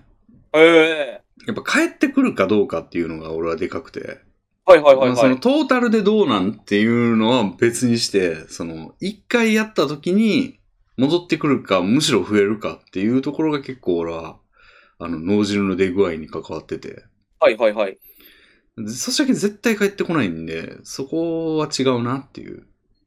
あうん。で、あと、やっぱ激しい光と音が好きなんで。 ソシャゲのやつはそ知れてるじゃないですか、言うて。そうそうですね。多少うんピカピカするぐらいですね。うんあんなに激しい音はないですね。うん。でもだいぶ演出は似てんなっていうか、寄せてんなっていうのは思いますけど。人間がやっぱり興奮するのって似てるんですね。結うん局激しい光と。そうそう。あの、なんか前兆が分かると嬉しいみたいな心理はどうもやっぱあるみたいで、その、例えば、はいはいはいはあのガチャ引いた時にドアの模様が違うとかあるじゃないですか。なんかはいはいはいはい。それで、ちょっと、あの、チャンスアップみたいな感じは、やっぱスローでもよくありますから。うんあそのスロットとかでもそれが来るとやっぱ嬉しいんですよね。うん。うん。こうワクワクしてくるわけですよね。うん。とか、なんかこう、思っ、なんか、いつも通りの寒そうなやつなんだけど、途中から事情が変わったみたいな感じになる、あのやつ演出が入って。そう。デレステでもあの、白封とかやと思ってタップしたら、キュイーンってあなりんますありか、ます。 あの、変わるときあるじゃないですか。ああいうちょっとこう、あの、レギ普段を知ってて、それとのさらに差が生まれるみたいなやつとかも結構、はいはいはい。パチンコとかにもありよくあるやつなんで、なんかだいぶ寄せてんなっていうのはありますね。けど言うて、やっぱリアルの金かかってないとね、ちょっ最近行ってるんですか、レビンさん、パチンコ、パチスロは。と。あ、でも全然行ってないですね。へえ、うん、それはやっぱりこのコロナ禍でちょっとうん。出歩くのか。あ、そうタバコ吸えないっていうのがね。あ東京はちょっそうかと、はい。あの不特定多数の人が来るところで、は喫煙ルーム以外では吸えないってやつのせいで、いちいち行かないといけないっていうの。まあ、その、そうなってから2、3回行ったんですけど、やっぱめんどくせえなってなって、あ行あ。きたくなくなっ守ってるんですかパチンコをする人たちは。そのタバコを吸っちゃいけないってルールを。まあ、そらす、そらね、 多分ね、追い出されると思いますよ。えー、そんな厳しいんですね。うん。見たことないわ、さすがに。まあ、2、3回しか行ってないけど。ルールを破ってでもその場でタバコを吸う人を。うん、知らんふりしてね。あ、そうなってんだ、とか言って。吸ってる人も見たことないですね、さすがに。今日 髪切るのにちょっと都会の方に出たんですよ。ほ散髪するためにちょっと都会の方に出まして、とことこ歩いてたらですね、う。うんうん喫。煙スペースっていうのがわざわざ作られてまして、はいはいはい。そこに今日暑かったじゃないですか。うん。すごい人が並んでるわけですよね。その中に入るために。ほー。タバコを吸うのにもう、並んでるんだっていう。そうですね。行列のできるラーメン屋さんぐらい人が並んでまして。なるほどね。ああ、これはすごいなと。あ、こんな俺も吸ちうょっとと、こ今ないんだ。そうなんですよ、ほんま。俺も新宿に仕事行ってた時、まあ結構前ですけど、1年ぐらい前かな。の時とかも、もう禁煙になっちゃってて、あの、は働ているとこはいはいがだから、新宿ってもうどこもそんな場所ないんで、なんか、30分ぐらい歩いて、なんか喫煙所行って、30分ぐらい歩いて帰ってくるっていう、1時間業務時間を無駄にして、いや、すごい、そんなにないんですね。 ないんすよ。ええびっくりしますね。うん。全員でなんか集まって、反逆の意思とかを示さないんですかタバコを喫煙、タバコ吸わせろと。いやー、いや、だから、そういう、旗振る人いたら、俺、あの、賛成し ますよ。いや、なんか政治家がなんかで、あうの、んタバコを吸うの自由にするっていうマニフェストを掲げてる人がいたら、レミさんもうん、賛同するっていう、ついて賛いく同ってことですよね。するし、デモ行進あったら行くかも。すごい熱意だ。うん。いやそれぐらいー、やり確かに、最近、ほんま、ストレス解消にた、あの、カラオケ行ったんですよ。一人カラオケ。はい。で、オラーって歌ってた時も、あの、喫煙ルームあるけど、はいはいはい。一人しか入れないんですよ。ええだから、なら、まあ、2、3人ぐらいでしたけど、並んだりしましたよね。はい。そのタバコ、そのタカラオケの部屋で吸っちゃダメなんですね。ダメですね。周りに別に人に迷惑かけない状態でもダメなんです ね。ほんまやな、確かにな。いわゆる自分一人じゃないですか。副流炎の問題はないじゃないですか。うん。それでもダメなんだ。そうですね。ええ厳しいか。なんなんか、か、ようわからん基準っすよね、そういう考えると。なんかじゃあ、あの、うちの店はこの、なんか入り口の足、足のスペースだけですっていうことにして、他全部喫煙ルームってことにできないのああ、そういうの許可が下りないんですかね、もう東京都から。なんか面積的な制限あんのかなあの、汚い居酒屋の前を一回ちらっと通ったんですけど、ボロボロの。うん。あの、窓あるじゃないですか。うん小窓みたいな。うん。その小窓から彼上半身をこう、ずって出して、うん。タバコ吸ってる人がいて、うん。もうそういうのでも別にいいんだと思って、とにかく、その、下半身は店の中にあるわけじゃないですか。うんでも上半身は出て出ててタバコ吸ってるから、そういうのでいいんだ って。あすあ。ごいなって思いましたけど、立ち、立ち飲みのお店っていうんですか。ああ。そういう状態にしてるとこもあるんだな。一応、喫煙ルームは設けていいはずなんですよ、屋内に。はいはいはいはい。まあ、パチンコ屋とかもありましたから、一応。もう、でもね、西日暮里のどっかのね、居酒屋とか、もう、重くそ黒板みたいなやつに、タバコ吸えますって書いてましたね。 いいのって思いましたけど、反逆者じゃな いですか。反逆者ですね。リベリオンじゃないですか、マジで。レジスタンスですよ、ほんまに。ついついていく。その居酒屋にいたら、じゃあタバコを吸い放題。吸い放題。うわで、ちょっと、ちらっとその、中が見えるんですよ、そのー、はいはいはいはい。ガラスが、まあ、なんていうの、あの、網模様になってるようなガラスみたいなはい、感じだったんですけど、ちらっと見たらめっちゃ楽しそうでしたよ、なんか。 縛られることなくタバコをみんな吸ってるわけで すよ、そこで。そうでしょうね、多分。楽しく。うん。いやーでもコロナも最近すごいですからね。うん。あの、俺最近あの、もうラジオに、自分のやってるラジオももちろん聞くんですけど、はいはいはい。あの、梅原さんのラジオよく聞いてるんですけど、ああ、今今たちょっと大変なことになっそてるう。、梅原さん今、40度を超える熱を出して、ええ。入院されてコロナ陽性っていう診断が出たということで、そうですね、ついに肺炎も併発されて今やばいって今のっぴきならない状態らしいんですけど。いやいやいやいやいや、ちょっと、ちょっと、これは困りも、困るっていうか、心配ですね、めちゃくちゃ。わ上梅原さんもやはり喫煙者なんですかどうなんですかねしそんなことないんじゃないですかなんかタバコ吸ってるっていう話聞いたこと、まあ俺はあんまりそのラジオしか聞いてないんで、はい。あの、普段は追ってないんですけど、配信とか。はいはい。うん吸ってないんじゃないかな言ってね。かなり不節制な生活してたんじゃないかって。それは聞きますけどね。うん。あの人でも、いや、結構俺、梅原さんどんどん好きになってて、最近。はいはいはい。なんかあの人すげえ硬派でかっこいいなって思って。なんか、ええ人間的魅力に取り憑かれてるんですよ、俺。あ、じゃあもうかなり憧れてるわけですね、みんな。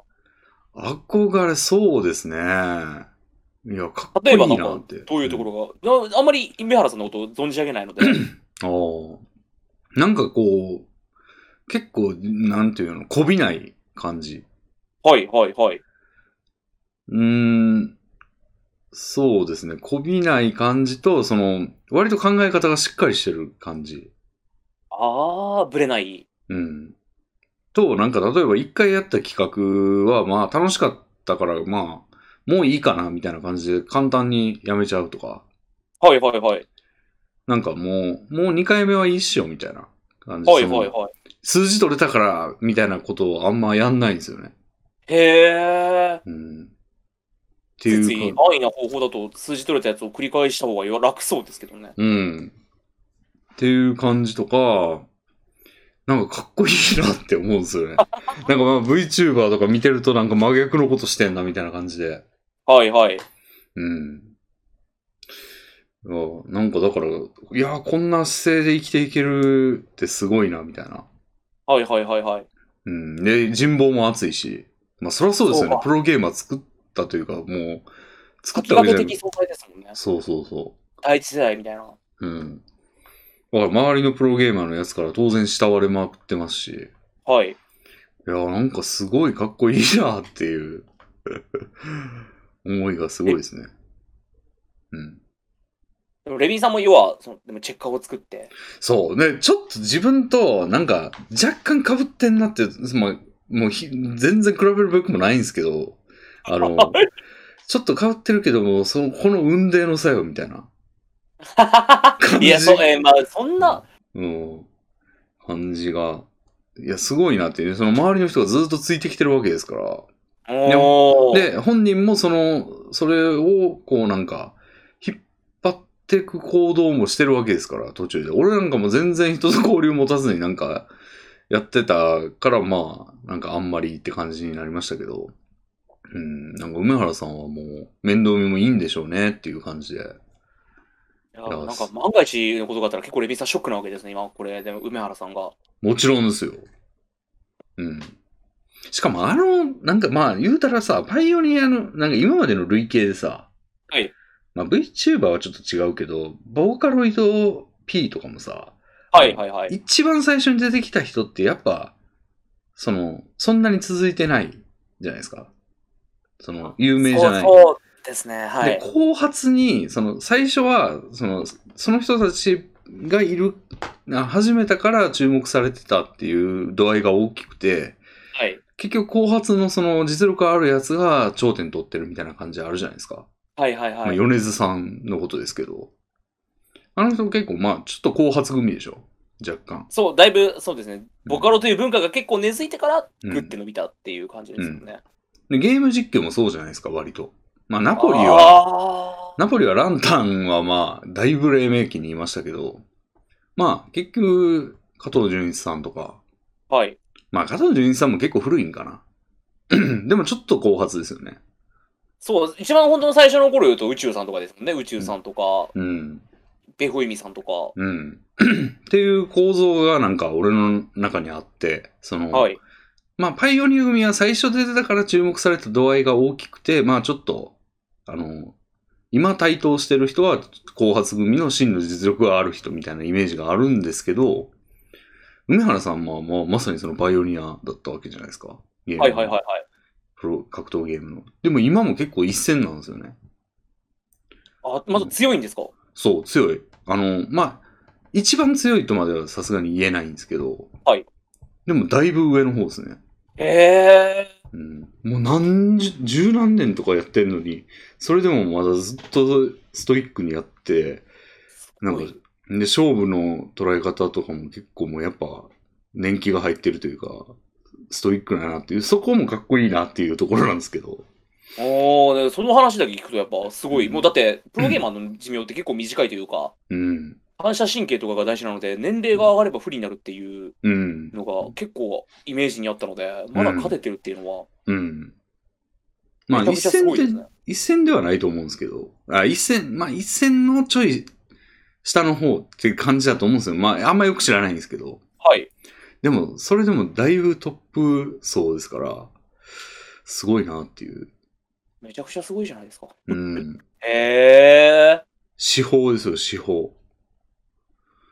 でもその方がちょっと、今危ない状態というのちょっでと、気をもんでますよ。なんやったらもう、いやもうあんま言わない方がいいですね。そ の、まあ他の有名人がなったとか聞くよりも、え、マジかって思ってますよ、俺は。あ一番身近に感じるというか、うん。そうですね。大事に至らないといいですね。そうですね、無事にね、これで万が一のことがあったら、うん。いやでも結構今も外出たらそういうリスク高いんかな。なんか、俺結構舐めわかんない。舐めてる組なんですけど、俺も。はいはいはいはい。そろそろ舐めたらやばい時期になってんのかな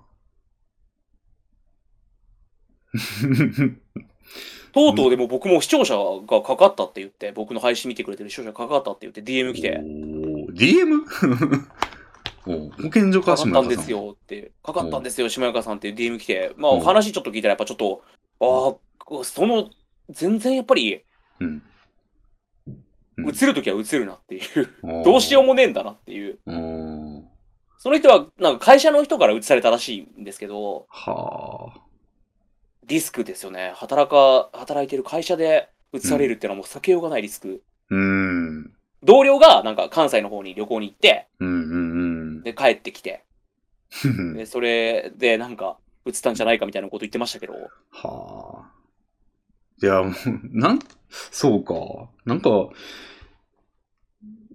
それ聞くとなんかこう、うんほんまになん、ちゃんとしてたのに、かかっちゃったっていうケースではないですよね、それ。まあ、それでもその人はちゃんとしてなんか、そうですね。うん、周り。どうしようもないいパターンですよね。職場のやつが勝手に関西に旅行に行って帰ってきうて、んうん移されるっていう。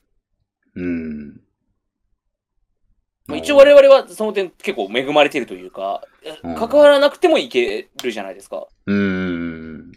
おかげです。その家に行って一人でいてなんとかなできるっていう。うん。そのリスクは低いですけど、うんで。も気をつけてでも、うん。誰かがね、そうなってしまってて、うん。なんか飯食うとことかでもそうですけど、うん。ちょっと咳、だでも電車の中で咳してるじじとか見かけたらやっぱりぶっ殺してやろうかなと思いますもんね。我我慢しろよと。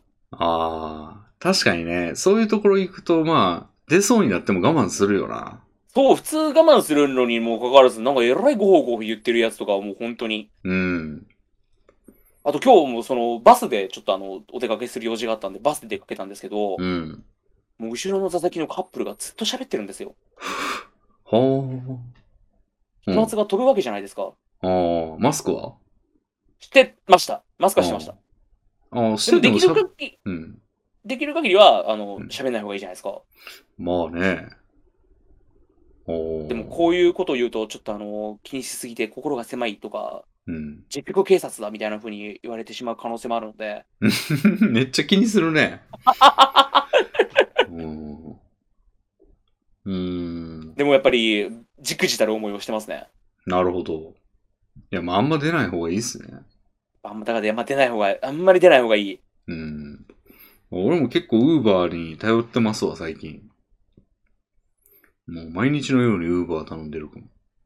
その、レビさん、ウーバー置き配なんですかやっぱ、玄関前に置いてもらうお配おうん。え、なんでおおなんーしっかりしてるなと思って。 まあだって、むしろそその方が楽ですよね、ももともと。もともとというか、コロナなくても。僕一回出前館で置き配を頼んだ時に、はい。行方不明な、その置き配してもらったはずの、届いたはずのものが行方不明になった事件がありまして、おお以降ちょっと手渡しでもらってるんですけど、へえ、それなんだ、それ。ななくなったんですよ、玄関先に置いといて、玄関先、置き配で玄関先に置いてもらったんですけど、おうで、しばらく経って、ああ、うんそろそろ届いてるから受け取ろうと思って、外に出たらなくなってて、へえ。でカラスと確認かをしうん。確認の電話すると、もう届きましたと、ちゃんとしっかり届きましたっていうふうに言われて、なんも帰ってこないの何も返ってこない。ええ。驚き。カラスとかかもしんないな、それ。ワンちゃ ん。あ野良う猫んとかカラスですかあり得るんじゃないありあ得るれでかすいや、僕はあの、近所の住民のことをすごく疑ってるんですけど。あるいは、しげちが持ってっちゃったとか。 ハーベストですか平吉影に後で消されたんじゃないですかね。恐ろしい。だとしたら、あの、言ってほしいんですけど、キラヨシカゲがいるところに住みたくないので、引っ越 したいんで。確かに森王朝かもしれないですね森部長からは引っ越したいんで すけど、ほんまやな。。それ以降、ちょっともう結構手渡しで受け取っちゃってるんで、マスクしますすけど、受け取るとき。うん。マスクして、ちょっとしかドア、ちょちょっとしかドア開けないで、おーみたいな感じで。なるほど。うちはそうだね。うん。なんかあの、写真撮るんですよね。あのー、ウウーーババーっーて。うあんへはこうやって置きました、つって。ーへーで、そのあそ写れが真来るんが、ですね。あその写真がプッシュ通知で携帯に表示されたらもうドア開けてすぐ撮ってるんで。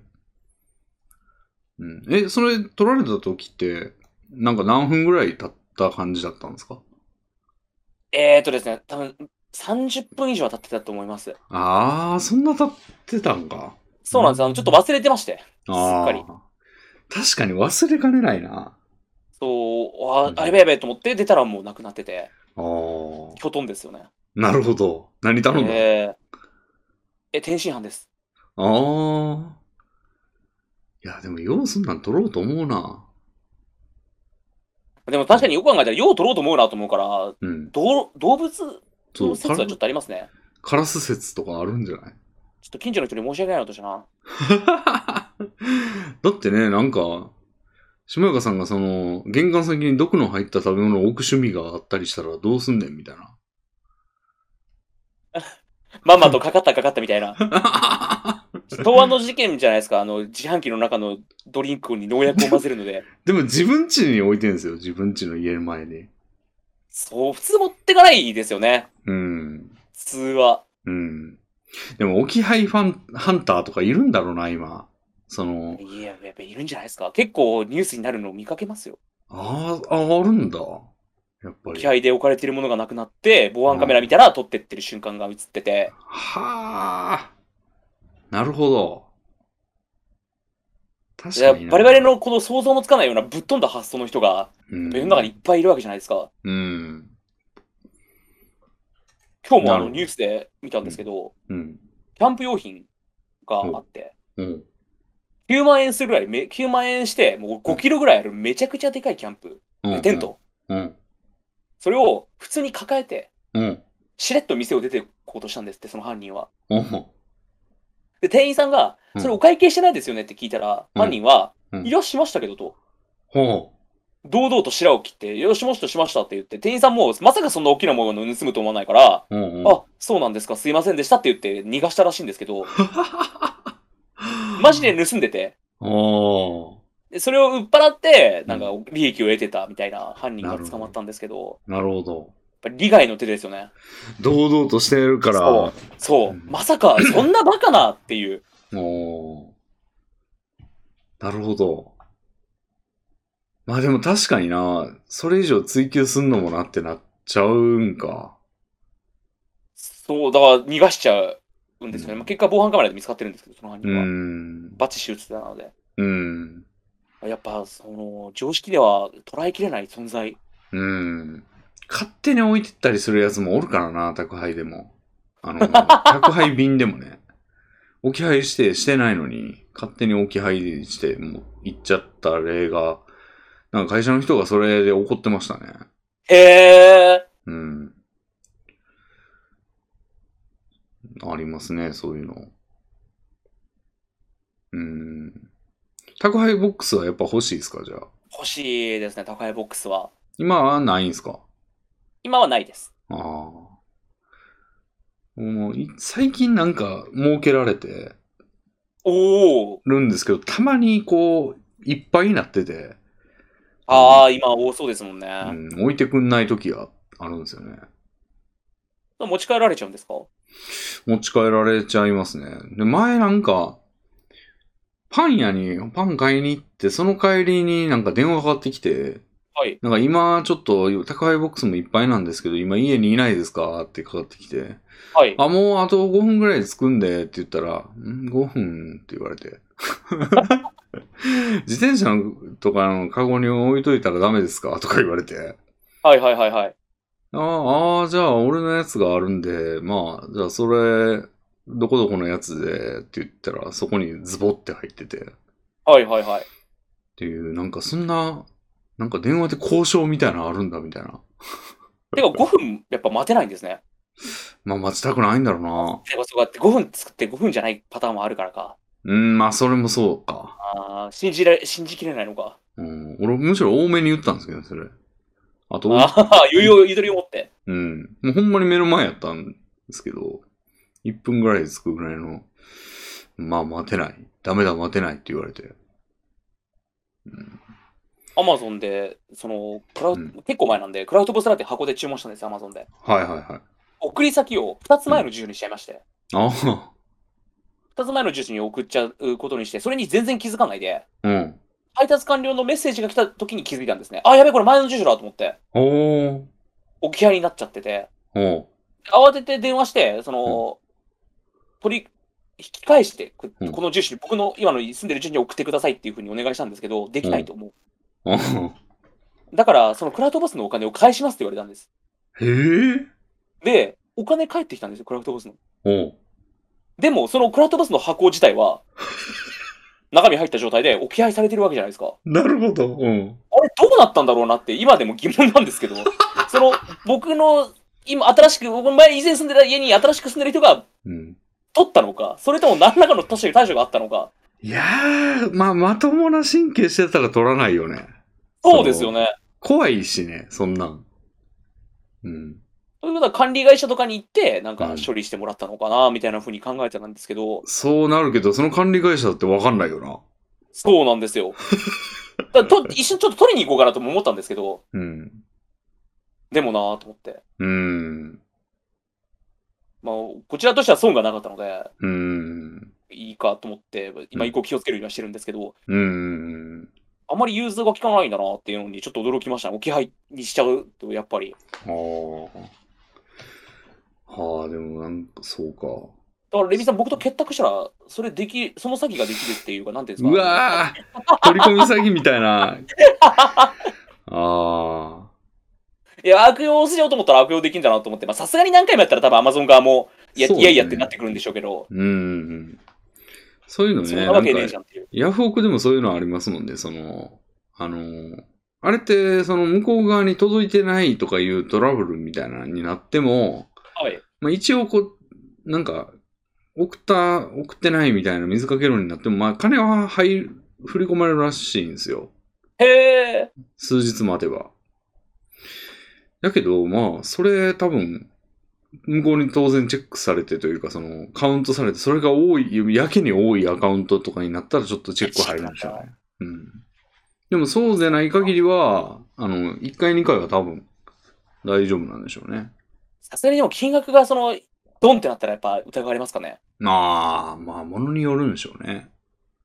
クラウトボスラテの箱なんていわば3000円ぐらいなので、うんそれもしかもパポイントで、Amazon ポイントで返してもらったので、うんうん。うん、なるほど。ちょっとじゃ現金になるあわ、けちょっと損してるな。あほあ、んそうか。うん、通貨じゃないもんね。ああ、そう、そう、そうですね。うん。それ、まあでも Amazon ポイントで結局また新しく買い物できたんで、まあまあ。あれなんですけど、うん。さすがに金額が行き過ぎてて、しかも現金で返すとかって言ったらすげえ言われそう。そうだよな。警察入ってくるよ入ってきそうですよね。な。うん。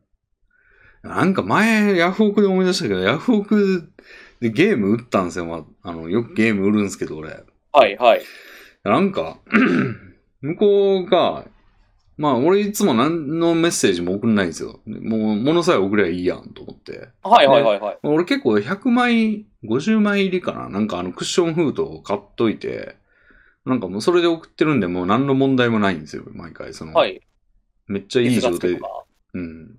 めっちゃいい状態で送るやん、みたいな感じのはずなんですけど、はい。なんか、ある時、まあ、モンハン打ったんですけど、はい。モンハン打ったぞ、売るって落札した時に向こうが、あの、この度はよろしくお願いします、みたいなメッセージを送ってきて、おんーん情報量ゼロやな、と思って、あの、無視したんですよ。はいはいはいはい。で、着々と送って、向こうも受け取り完了ってして、で、評価がはい非常にいいじゃなくて良いやったんですよ。えで、そのコメント、原因というか、理由のコメントがなんか、挨拶を返してくれなかったって書いて て。なんやそれと思って。そんな評価の仕方あるみたいな。ふうに思ー、っじじいみたいな評価の仕方ですね、昭和の。なんか挨拶がなかったみたいな。うん。でも、まあ、冷静になって考えると、落札した側って結構不利じゃないですか、ヤフオクって。なんか、向こうのい意のままじゃないですか、その。そうか、向こうが、その、ずらせばずらせるほど、手うん手には入ってこないわけですもんね。向こう次第ですもんね、手に入ってくるかどうかは。うん。でなんか、落札する気しないんですよね、俺、ヤフオクってなんか。あの、え入ー、札したら買えるってわけじゃないじゃないですか。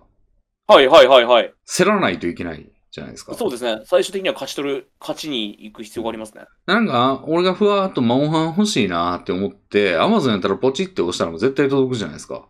はい。やのに、ヤフオクってなんかその、しかも 別に定価とそんなに言うほど変わんないんですよ。言うて1000円ぐらいかな、みたいな。はいはいはいはい。そんなことのために、少額のためになんか、自分が張り付いてなんか、落札まで頑張ってやるっていう。で、しかも、なんか向こうが発送できませんでした、みたいなこと言う、舐めたこと言ってくる出品者もいるじゃないですか。あいますね。でその間、モンハン欲しかったのになんか金は返ってくるけど、ホールドされちゃうわけでしょその、その間に買うこともできたのに、他のとこから。もう楽しむみたいな時間はうん。待たされるわけですもんね。うん実際の人が来てまたもう一回買い直さないといけないとかになって。って思うとなんか向こう、不安、確かにあるよなっていうことを思うだからと、こうま挨拶とあ、か返してほしいなっていう。うん、しない、確かになっていう感じはあるんですけど、まあでも今後、もう俺、その、それやったらなんかもう、ツタヤで売っちゃうかなみたいな感じもあるんですよね。そのやりとりの煩雑さですよね。うん。うん。でも僕、昔ヤフオクよくマジック・ザ・ギャザリングのカードのやりとりのためにヤフオク使ってたんですけど、おっしゃってましたね。うん。その時はなんかゲーム感覚というか楽しかったですよね。入札でこの競り合う感じが。ああ。なわあ、るほどこんな値段で買えたとか、わあ、惜しくも買えなかったみたいな、うん一喜一憂するその結果に。ああ。いや、それはやっぱちょっと夢、夢を、なんていうのかな、見てる感じがあるというか、今ってさ、その、や、もう、メルカリのゴミ話って山ほど聞いてるじゃないですか。はい。いや、で買うやつってこんな感じなんだろうなっていうイメージ、なはいはもういはい。イメージがあるから、なんかそんなやつと競りたくないとか、同じ世界で戦いたくないみたいな 感覚があるんです よね。あーだからトレジャーハントの気持ちうん、じゃないんですね。僕は結構うんもともと高かったものを安く取れてゲットして嬉しいみたいなあー部分もあったんですけど、結局相場ぐらいになるしな。ヤフオクとかも。まあまあまあまあ、そうですねそう。安かったとしてもそんな爆発的に安いってことはないですね。うん。あーなんかあんま、まあ、売るとなるとやっぱゲームって結構80%ぐらいで返ってきたりするんで、値段が。はい。新作とかやと特に。モンハンもだって7000何ぼで買って俺6000何ぼで売れましたから。あじゃあほとんど損ないですね。うん、中古屋さんに持ってったらもっと買い叩かれちゃいますもんね。もう1000円ぐらい安いから。まあでも言うて俺500円も得してないと思うんですよね。その、封筒代がまあ50円とかかかってて、送料もこっちやし、はいはいはい。あのー手数料も10%ですから、ああ、そうか、手数料あるのか。うん、2、300円しか変わってないと思うんですけど、まあその2、300円もいっぱい売れば1本分ぐらいになるやろみたいな感覚でやってるんですけど、はいはいはい。うん。で、まあ、つうん。そんなに、今、その下中さんの時代と違って、だいぶ楽になってるんで。あああー、今はもう結構簡単なんですか、昔すげえめんどくさかったですけど。今のやり方は、だから、あの、えっと、落札されたら、もうヤフオクのその画面が遷移して、はいえーもう QR コードが出てくるわけですよ。ファミマ用はいはい QR コード、セブンの場合はこの QR コード、ローソンの場合はこの QR コードみたいなやつがあって、まあ、俺ファミマによく行くんですけど、まあファミマ選んだら、これをファミポートに読ませてくださいって言って、はい。で、封筒にゲーム入れて、封して、で、はい何にも書かずに持っていくわけですね。おー、ではいはい、封筒で、ファミボートはにいピッてやると、レシートウィーンって出てきて、そのレシートレジに持っていくと、じゃあこれを貼り付けてくださいって言われて、ペタってやえペタって貼ったら、はい、お預かりしますみたいな感じでする。ーあとはもうじゃあ届けてくれるんですか、そのまま。うん。そのまま終わり。めちゃくちゃ簡単ですね。そうそうそう。あ、これならやる気するわ、と思って俺やってん ですよ。昔なんて、いや、それこそ昔のヤフオク、確かにレミさんの言う通り、挨拶から始まってたと思います。まず、落札終わって、よろしくお願いします と。落札した〇〇です。この度はいい取引ができるようよろしくお願いします、みたいな。そうだよね。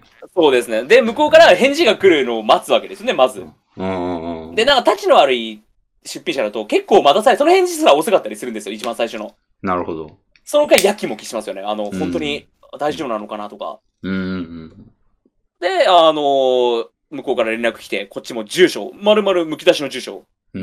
うん。教えて、うん自分の今現在住んでいる。うん。そいで、向こうに送ってもらうっていうやりとりなので、あー相当、なんて、なんて、何回もやりとり、言あなるほど、ね。葉の応酬。今だってもう一切ないですもん、それ。なんか、ファミポートの画面にあ送り先の住所が、その、郵便番号上3桁だけ見えて、みたいな感じですよ。住所がわかんないようになってるんですね。うんうん。伏せられてて。もうだから、いやヤフオクが全部握ってるから、その、番号さえ合ってれば、もはいう、はいはい、はい。どこに送るかはヤフオク側が、その、宅配業者に教えるっていう感じですね。いや、やりとりは、よろしくお願いしますじゃないわけですね、最初のあの、そうやけど、まあ、してきたんですよね、その、モンハンそののやつ人はは。、 してきたんです。うん。だから昔からやってる人とかかもしれないですね。ああ、この度は良いとお取引をみたいな、なんかうん、マジの店みたいなうん。やつやってました。やっと本当にそればっかりやってました。まずその挨拶。うん。そうね。結構、そのオークションの最中に、まあ、あの、交渉してくるやつもいますよ、やっぱり。ええなんか、つな500円高い値段出すので、今すぐ売っていただけないでしょうか、みたいな。ああ、即決お願いしますみたいなやつ。それは昔から結構いましたね。うん、めんどくせえと思って、ほ全無視ですけど。うん。そういうのするんやったら、もう俺はすぐにでも伝えに行くぞっていう感じそなうんでいう、うん。ギリギリだからせめぎ合って、今そのヤフオクのめんどくささと伝えに行くやつがギリギリ今せめぎ合ってて、うん。まだ勝ってるんですね。めんいやオークションの方が。うん。伝えより郵便局の方が近いん で。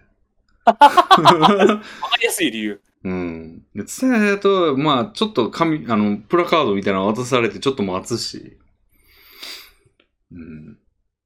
あーでも昔だから耐えられてたのかもしれないです。今やったら全体無理かも。昔はなんかその評価が集まってくのも楽しくて、ああ。高評価がついついて、ちょっとなんか、でランクみたいなのが上がるじゃないですか。うーん。あんのか、そんなん。あいいお取引をしてる人みたいな。あ。そういうのがついたりするので、それもなんかぼレベル上げみたいな感じでなるほ楽しどく。てうんうんうん。やってた。あ、なんやったら、なんか、売れるもんなんかないかなって探すレベルみたいな。あもう特にカードゲーム、マジック・ザ・ガザリングのカードなんて1枚2枚でも結構売れるので、うーん。めんどくさかったですけど、1枚1枚放送していちいち送るの、いっぱい封筒に名前書いたりとかで、うーん。それも割となんか楽しくやってたな。いや、今絶対無理だろうな、めんどくさすぎて。めんどくさいやろね。くっそめんどくさいでしょうね。ああ。ああ、なるほどな。東京に出てくるための資金、それで貯めたんですよ。 すごいな。マジック・ザ・ガザリングのカードを全部ヤフオクで売って、うん30万円ぐらいになりまして。えー、すごっそのお金、貯金、その時当時貯金全くなかったんで、おうそのお金を使って東京に来て部屋を決めて、で、東京に住み始めたっていう、すごいな。それ以降ヤフオクやってないから、それがもう最後のヤフオクですね。商人みたいな、なんか。 へえ。それ面白い今はもなうじゃあ。だいぶ楽だ。うん。それなんかちょっとゲームの話で、まあ、あの、思い出したんですけど、ゲームの話っていうか、まあ、モンハンでそ連想したんですけど、はい。まあ、ちょっとかほんま関係ないんですけど、あの、島川さん、プレステ5どう思いますなんか、おゲーム配信よくされてるじゃないですか。はいはいはい。なんか、プレステ5を視野にというか、ちょっと配信するゲームに選んでみようかなみたいな観点から、こう、ちょっとプレステ5気にしてたりとかしないんですかその観点というよりは、単純に欲しいなって思ってますね。あ、欲しいんだ。あの、プレステ4のゲームできるじゃないですか、プレス5って結局。あー、そういえばそうでしたね。だから5があれば4もういらなくなるわけですよね。あれってディスクでもできるんですかディスクでもできます。あ、ディスク読んでくれるの ?5。ディスク、あの4のでいやディスク入れたら読んでやってくれるはずですよ。えーあれってなんか、ディスクでダウンロードするとかでしたっけちょそこまでちょっとごめんなさい。詳しいところがちょっとあやふやなんですけど、あー。完全に PS4 のもう上位互換なので、あ、そうだったっけなんかディスクを読んだら、そのダウンロード版をダウンロードできる権利が得られるとかじゃなかったでしたっけねあ、そうなんだ。あ、ちょっとごめんなさい。僕もあの、勉強不足で。あなんか用意してなかった、用意してなかったらできないんじゃなかったかなレビーさんの言う通りかもしれないです、これもしかしたら。おーちょっと俺も大丈夫、聞いて曖る皆昧さなんんですいますうせん。ん。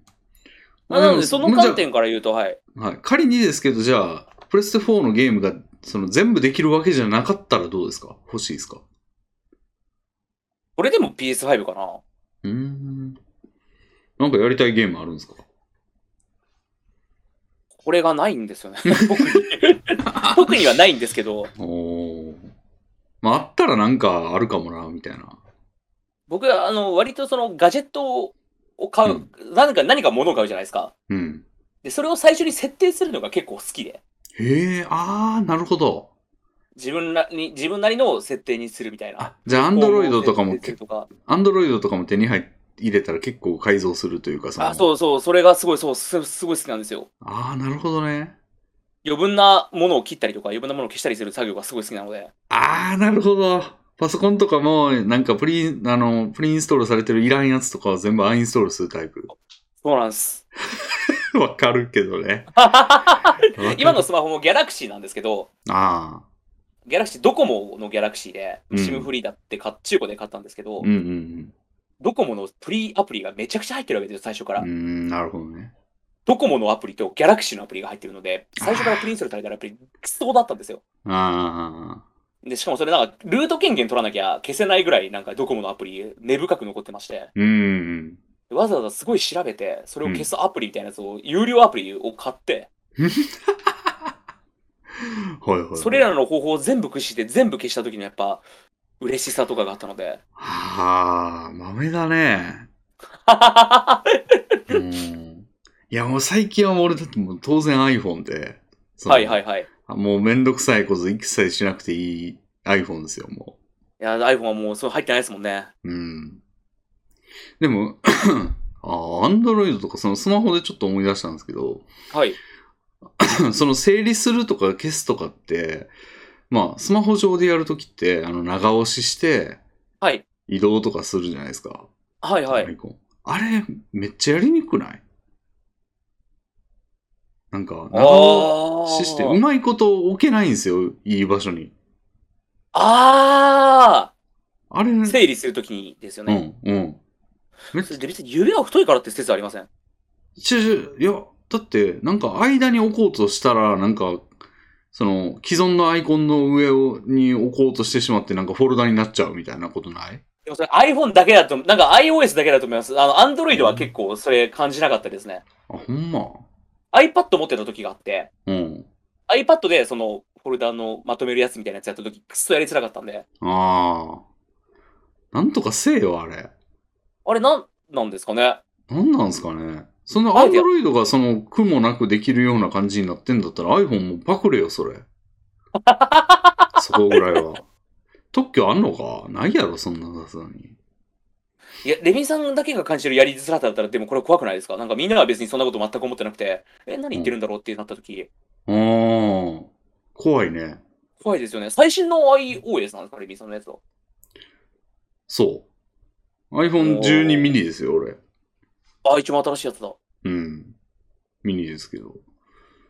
ああ、でもなんか、それ、あるんかなそういうの。なんか、い言葉にはしてないけど、みんなが感じてる問題、なんか、エレファント・イン・ザ・ルームっていう、あの、言葉が、最近、あの、博士ボットっていう、もうこれはいなんかめっちゃドライブみたいに喋ってますけど、今。あ の、博最近、博士ボットっていう俺のボットが、俺のフォロワーを抜いて2倍ぐらいになったんですよ、俺の。え、すごい。 2万4千ぐらいフォロワーがいて、今。じゃあ、レミさんのこと知らない人もフォローしてるってことですよね。当然そうですね。なんかね、博士ボットって俺もう10年ぐらい運営してるなんか単語を集めるボット、単語を集めるの好きなんですよ、俺。はい、はい。なんで作ってたんですけど、それのエレファント・イン・ザ・ルームっていう言葉がめっちゃバズったんですよ。はい、はい、はい、はい。なんか2万いいねみたいな感じになってて。あ、それなんか見た。うん。なんかね、あの、象が部屋の中にいるって意味なんですけど、単に。はい、はい。なんか、まあ、その、でも怖くてというか、怖くてあんま大声とか出せずになんか、そろーっと普段通りにしてるみたいな感じの情景なんですけど、要は。はいで、なんか誰もが分かってるけど、あの、口にはしない問題っていうことわざなんですけど、はい、はい、はい。なんかそれがめっちゃ受けて、ちょっとコロナにも重ねられてて、あみんながおかしいと思ってんねんけど言わないみたいなあ。。そう、そうですね。うん。それでバズりまして、まあなんかちょっとそれは余談なんですけど、あの、その誰もが思ってるけど言ってないだけなのか、その iPhone のそのアイコンの整理。やりづらい、やりづらいぞっていうのを。うん。あんま言ってるの聞いたことないんですよね。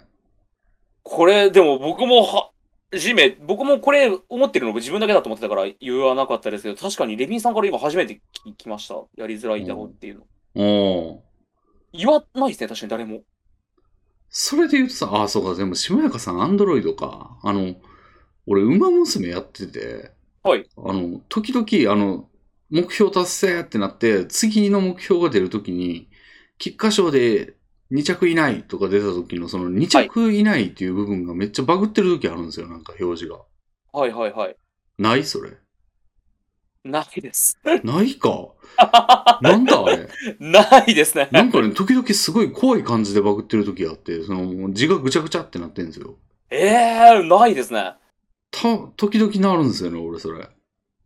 あれ、iPhone だけなんかなてか、俺だけなんかなそういう症状聞いたこともないですね。なんか、そうん。そうなるんだよっていうの。でもまあ、何着以内かはもう分かってるから、あはいもう何回もやってるから。だからまあ、あ、まだバグってるわーぐらいにしか思ってなかったんですけど、これみんな違う、俺のやつだけなんかな怖いですね。怖い怖い。なんかそんなことあったら、わりかしどっかでは言われてそうな、言及されてそうな状態ですけど、おー言ってないだけなんかな今初めて聞きその症状聞きました。なんか、キャラクターがバグって、うんそのキャラクターが言わないようなことを言うみたいなバグ、結構ツイッターでよく見かけるああ。バグで、まあ、それもな、それすらもなったことないんですけど。なんか、みんなが、ゴルシのポーズするみたいなやつ。そうそうそうそうそうそう。はいはいはい。レビンさんのバグ、バズるんじゃないですか。ああ、でもね、一瞬過ぎて、スクショは取れない。うん、目標達成ってなって、次のレース出る時って、あの、次へのボタンないんですよね。その、目標達成の時は次へっていうボタンあるんですけど、その、次何ってシュッて出る時って、あの、止まらないんですよね。はいはいはいはい。だからスクショ取れねえんだよな。 動画で撮影したら、まあ、撮れるけど。まあ、それだけのために撮るのもアホらしいしな。必ず起きるわけじゃないですよね。そうなんですよ。割と定格15%ぐらいなんですよね。あでも15%は、でも、15%もなるんですか、それに。じゃあ、まけあ、あの、クリアまでを1回と数えて15%。はいはいはいはい。うんあなんかそんな怒るわけじゃないんですよ。ー、それまた厄介な。厄介なんですよ。うん。ああ、でもなん、どうやろうな。その、俺だ、ああ、俺だけかなみたいなやつ、みんなのやつ聞きてえな。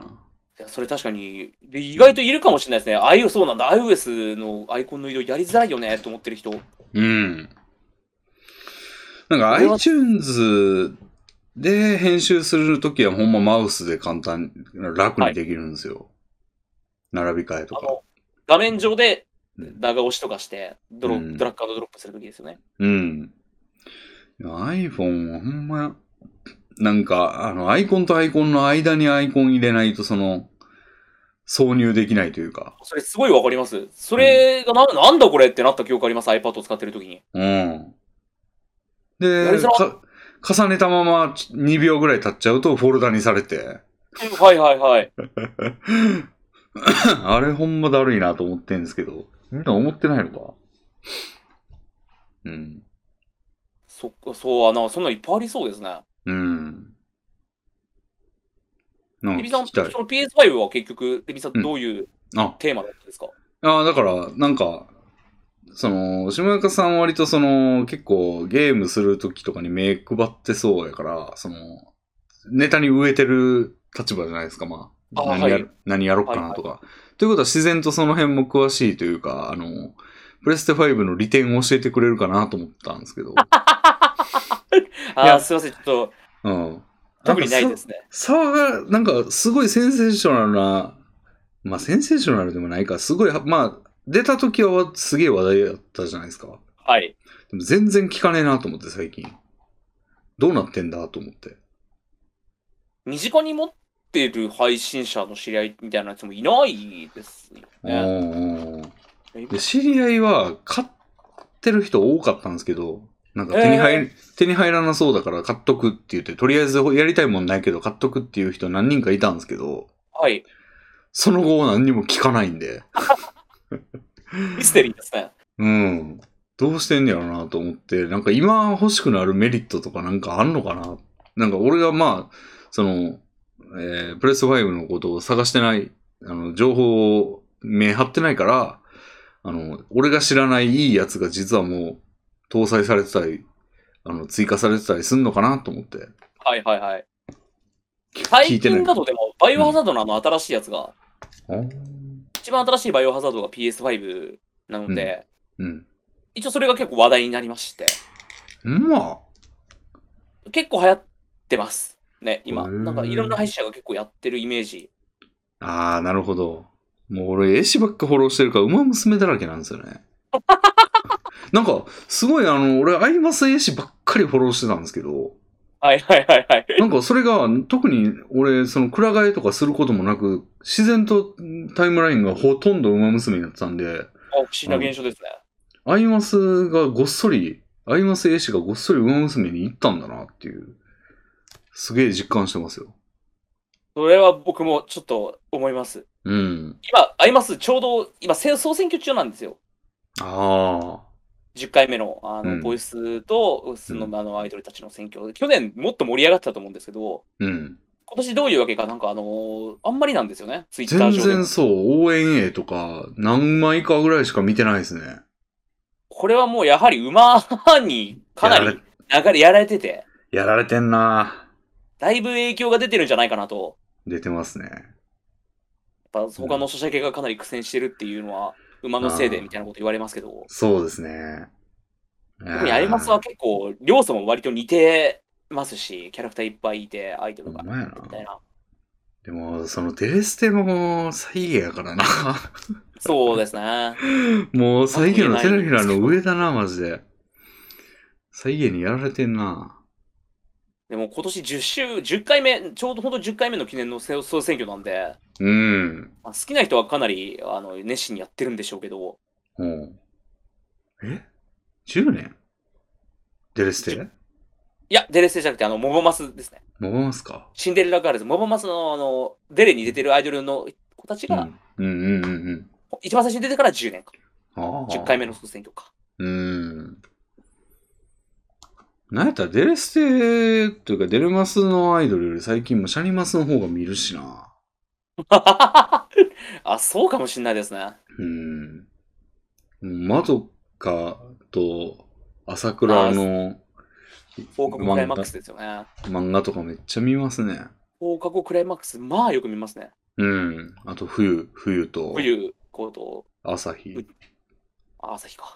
うん宇宙人みたいな子ですよね。うん あいつなんか、あの、新生かまってちゃんのボーカル思い出すんですけど、あの朝日見てると。 なんかちょっと似てないなんか雰囲気あという雰か。囲気はちょっとなんか、ニュアンスしてることはわかります。うん 怒られますよ、レミさん。そんなこと言ったら、おいおいと、レミ、何言ってんだと。え、新生かまってちゃんのファン にいえ、あの、逆です。 朝日の子。まあ、そうだ な。もうそっか、えーでもフォロー、僕結構ゲーム系のアカウントフォローしてて、へえ。そういゲうーのム系っていうのはやってる人。いえ、あの、ゲームの情報を発信するファミ通とか、なんかインディーゲーまとめとか、うーん。ああ、そうなんだこう。いち早くその、なんか面白そうなゲームがあったら、うん配信とかでやりたいから、ああ、なるほど。俺、フォーゲーマーズしかフォローしてねえかも。あー、なんかよこう6個ぐらいフォローしますよ。すごい。無駄に。ああ。いや、でもまあ、ゲーム探してるなら、うん、それがいいでしょうね。でも、それにしてそうもプレステ5はあんま知らない。 あ、ないですね。じゃあ、やっぱり、やっぱり下火というかもう、うん、一番最最近見たプレプレイス5のニュースは、うん。 2023年までには、普通にプレイス5が買えるようになりますよっていう、なりますよって、あの、ソニーが発表したっていうニュース。 2023? 年ぐらいまでかかるらしいですよ。あのうん、部品の感じとか、その、今特にコロナウイルスがはああって、 大変そうなので、なるほど。スカンと。プレステ5発売ってコロナより前2019年、2020年かな ?2020 年ですかね。ああ、でもまあもうその頃には引っ込みつかんのか。はい。もう計画があるから。で、これちょっと僕、もう一個期待してるゲーム機があって、うん、ああの、エミュレーター、まあ、エミ要はエミなんですけど、うん。セガサターンのゲームとか、ほネオジオのゲームとか、う。うん。ドリームキャストのゲームとか、いわゆる CD ロムうん。のゲーム何でもできる版のレトフリみたいな。レトフリってあうのんカセットのゲームがメインじゃないですか。ほそれのあの CD ロム版が発売するって言ってすごく話題になってまして。う。へえ。ほんと何でもできるんですよ、ゲーム。ドリキャスからセガサターンから。それは当然 CD がいるんですよね。それはもちろん本体の CD は必要なんですけど、はあ。それもですね、あの、本当はもう去年発売してるはずだったんですけど、うん。コロナウイルスのその影響で、はあ。遅れちゃってて、まあうん発売がまだ未定の状態になっちゃってるっていうので、それは宝庫でしょうね。そうなんです。またね、ドリームキャストとかセガサターンとかやりたいゲームいっぱいあるので、ああ。欲しいんですけど、どう、めど、めどが、めどが立ってない日本で発売される。うーん。俺、64の試練やりてんだよな。ちょっと関係あ貸しましょうか、レミさん。関係ないけど。えあるの貸しま、ありますあります。あの、64をしかも HDMI で取り込める端子と一緒に、もの、この前、視聴者にもらったんで。ええやりてえ。いや、全然貸しますよ。マジか。貸してほしいかも。配信でで、いや、それ、ややったんですよ。フーランドシーン、うん64の、その、うん面白かったです。うん。いや、めっちゃ面白いんですよね、あれ。でき、アスカの次ぐらいに完成度やっぱ高いですね。や、俺もそう思います。うん。で、俺、それね、高校時代の時に友達に借りてやって返したんで、その一瞬しかやってなかったんだけど、その一瞬めっちゃおもろかったなと思って。ああ、そんな、やり込んでもないんだ。うん。じゃあ今やったら絶対楽しめっちゃ楽しいですよ、今やったら。すげえ楽しかったですもん、だって。いいな ぁ。あーあ一じゃあ応今度ね、山手線すごろくに行くときとかに。あ、西日暮里出たら、じゃあ。はい。でも、俺んち移したら怒るで。駅前とかでじゃあ受け取ってくださ い。西日暮里結構来てるよね、下村さん。だからそう山何回か行きましたね、山手線すごろくで。うん。山手線、そうね。てかもう、くる、車、車の企画とかもしやるんやったら、なんかその時でもいいし。ああ、そっかそっか。そじゃあもうぜひ、や、うんぜひ配信ああ、じゃあもう西日暮里出ろ、西日暮里。山手線すごい、もう一回西日暮里出ろ。うん。いや、もう僕は行きたくないんですけど、西日暮里に。もう出たんで、西日暮 里は。止まっても意味ねえもんな。もう僕はもういいですけ ど。そのためだけに行く形になるじゃないですか。うん。俺はあれさん、いや、いいゲームありましたね。無限にできますね、じゃいやー、やったななるほど。あ。ちょっと画質はね、あの、まあお察しの画質なんで。うん、まあそうなりますよね。コンポジットとかですもんね。一応 HDMI のケーブルに変換してくれるんですけど、ああ。まあさすがに本家 HDMI とはうん。比べ物にならないぐらいの結う構んガビガビなんで、うん。なるほど。そうですね。島中さん、じゃあちょっと最後に。はい。あのーそろそろお時間だと思うんですああ、が、もうあっという間にありがとうございます。すいません。ちょっとお便りにはい。一個ぐらい触れようかなと。あ全然いいですよ。はい。なんかね、お便りを割と募集してて、下中さんあて来てるかななんか個別にね、あの、誰々向けみたいな感じの募集の仕方を最近してまして、えー、下中さん宛てがあるかどうか。あ、あるな。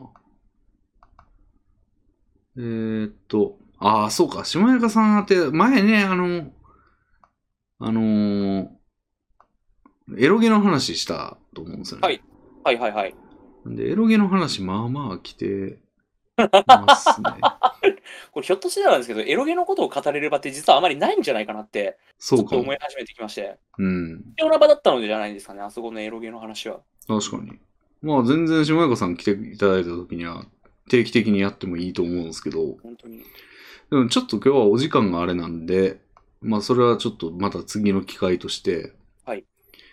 ちょっと関係なさそうなか軽めのやつを一個ぐらい読ませていただこうかなと。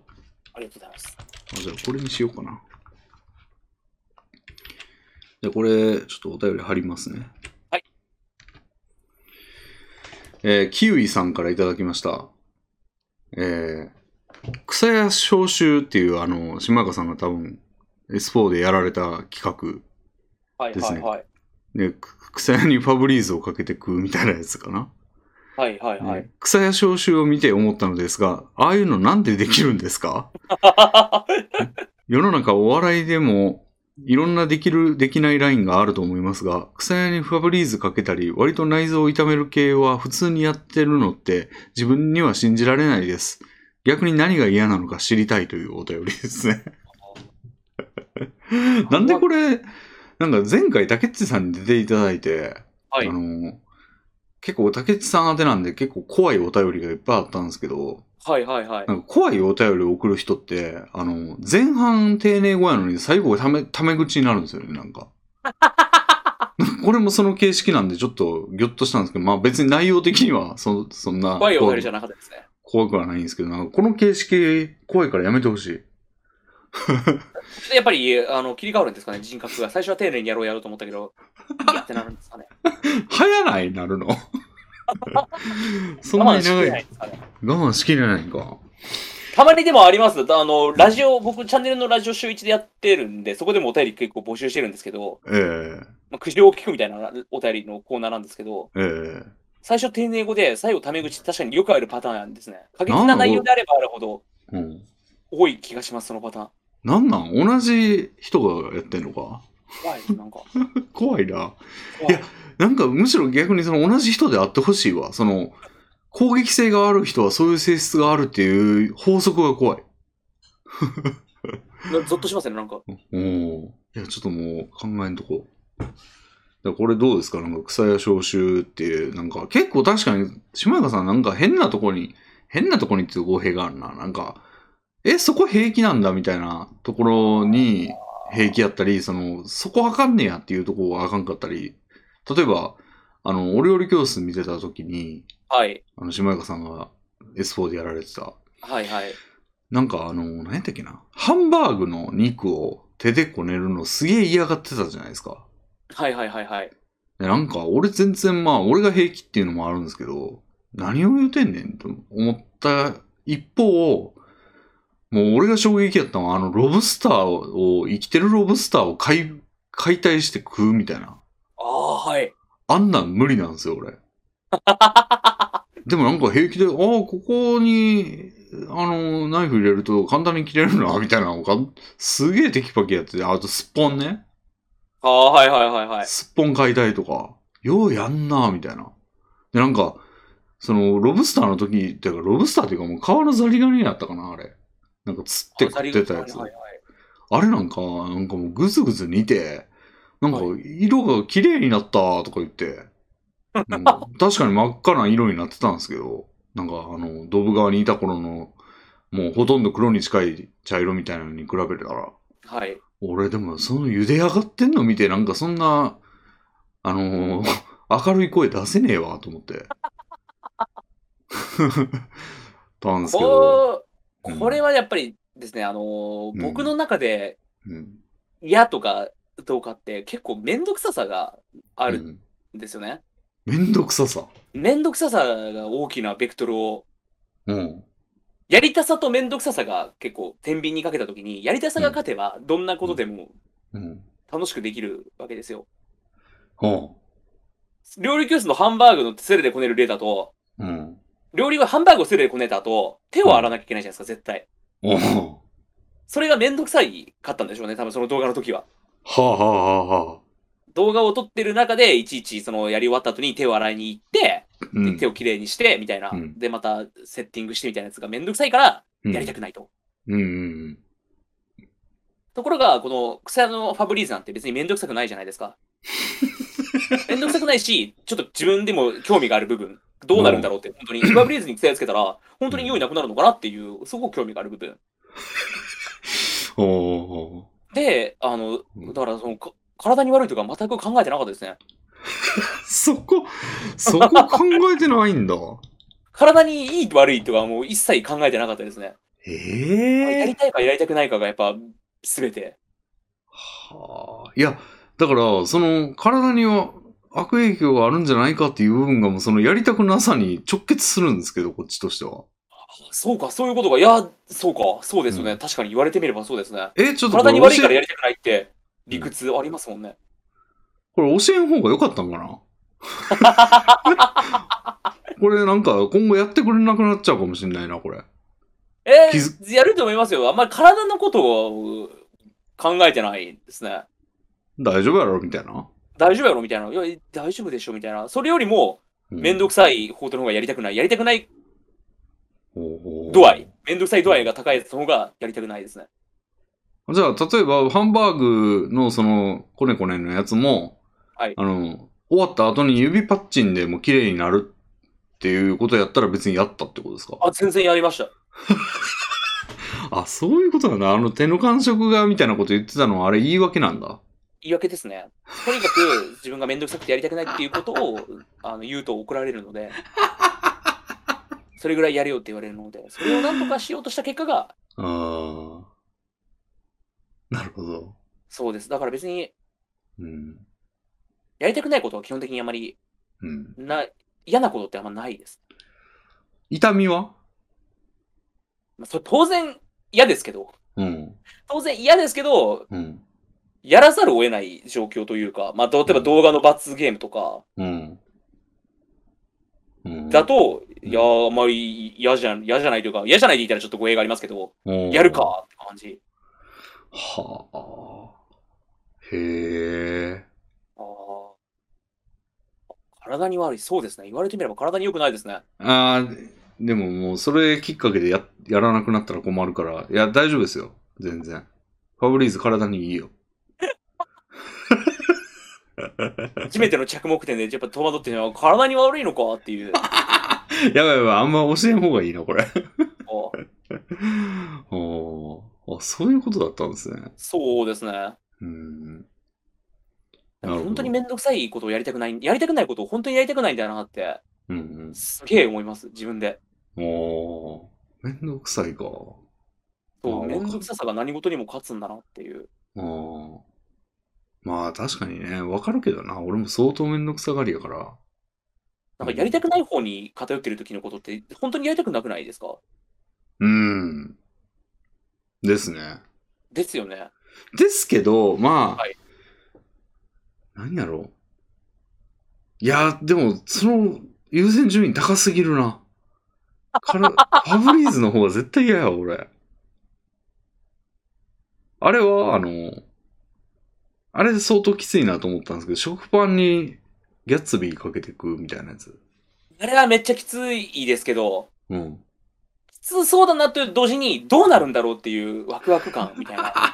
これは何や、なん、どんな感じなんだろうなっていうワクワク感もあったので、だから1回目より味をしてる2回目の方が、実際2回目やったんですけど、結構うん。最うん近。2回目の方がやっぱきつかったですね、味を知ってるので、ああ、もうワクワクはないもんね。ワクワクはもう全くないので。すごいなな、そんなワクワクできんだ。少年や な。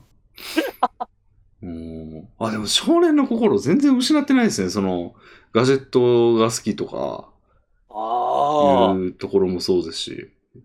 いいないい こと、今いいことか、いいことですか英語いいことか、そうか。うん。こっちとらもうだって iPhone でいいやよ、もう。 もうそこに関しては、例えば。うんまあでも iPhone をずっと使ってたら iPhone でいいやってなりそうですけど。うん。でもワクワクがもう、どんどん失われてってる。俺もだって物質いらねえなって思ってるもん、最近。その、わもう、あのーなんかちょっと飾りとか、あ。はいまあはいはい。よっぽどやんない方でしたけど、そのポスター貼ったり、人形が、はいはいはいはいフィギュアがどうだらとか、もうほんまにないんですよ、最近。そういうの。ああ。うん、ちょっと粘土ロイド飾ったりとかしてたんですけど、やってましたね。もう今、もう、その、それを、片付けたとかでもなく、もうゴロッと転がってますもん、今、デスクの上に。 興味を失ってる。うん。死体みたいになってるもん。もうね、タバコに焼けて、もう日焼けしてる。 あん、あの、まぞまぎの京子とか のフィギュアなんかもうガングロみたいになってますもん。 不良になっちゃった。いや、恐ろしい。うん。おーそうなんですね。結構価値基準、何を優先してるかってなんかほんま不思議なもんですね。人によってやっぱ違うんでしょうね。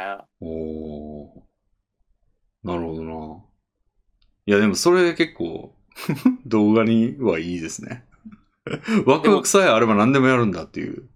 でもそのせいでクソ腰が、やりたくないなっていう動画撮影の時とかクソ腰が重いなっていう時ありますけどね。ああ。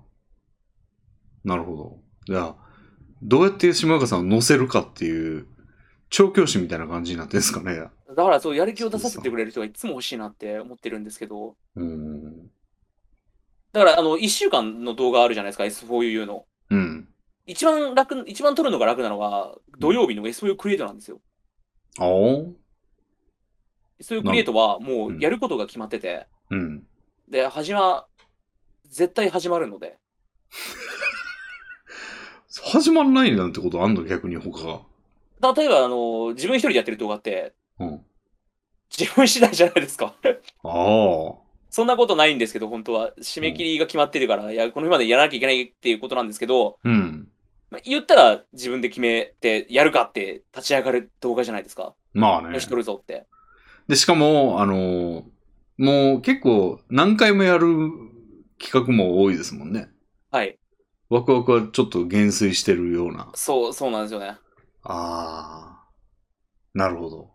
だだからもう本当に、うんうんうんただやり始めると楽しくなるので、うんうん。やり始めれば、うん。ちゃん、すごくやるんですよ。おーそこがだからその最初の一歩がいつも重たいなって思ってるんですけど、思ったまま約4年ぐらい経過したんですけど、動画活動がいや、それもすごいな。もうなんか、 ごまかしごまかしでなんか4年とか経てるんだ、みたいな。うん。そいつは多分だから激怒してるな。いつも、いつもいつもだ。それそまあ、いい加減そいつもそろそろちょっと諦めがちなんですけど、諦め気なんですけど。まあ俺最近あんまそれを目撃してないですからね。なんか最近は竹内さんが多分いっぱい枯れ出されてて。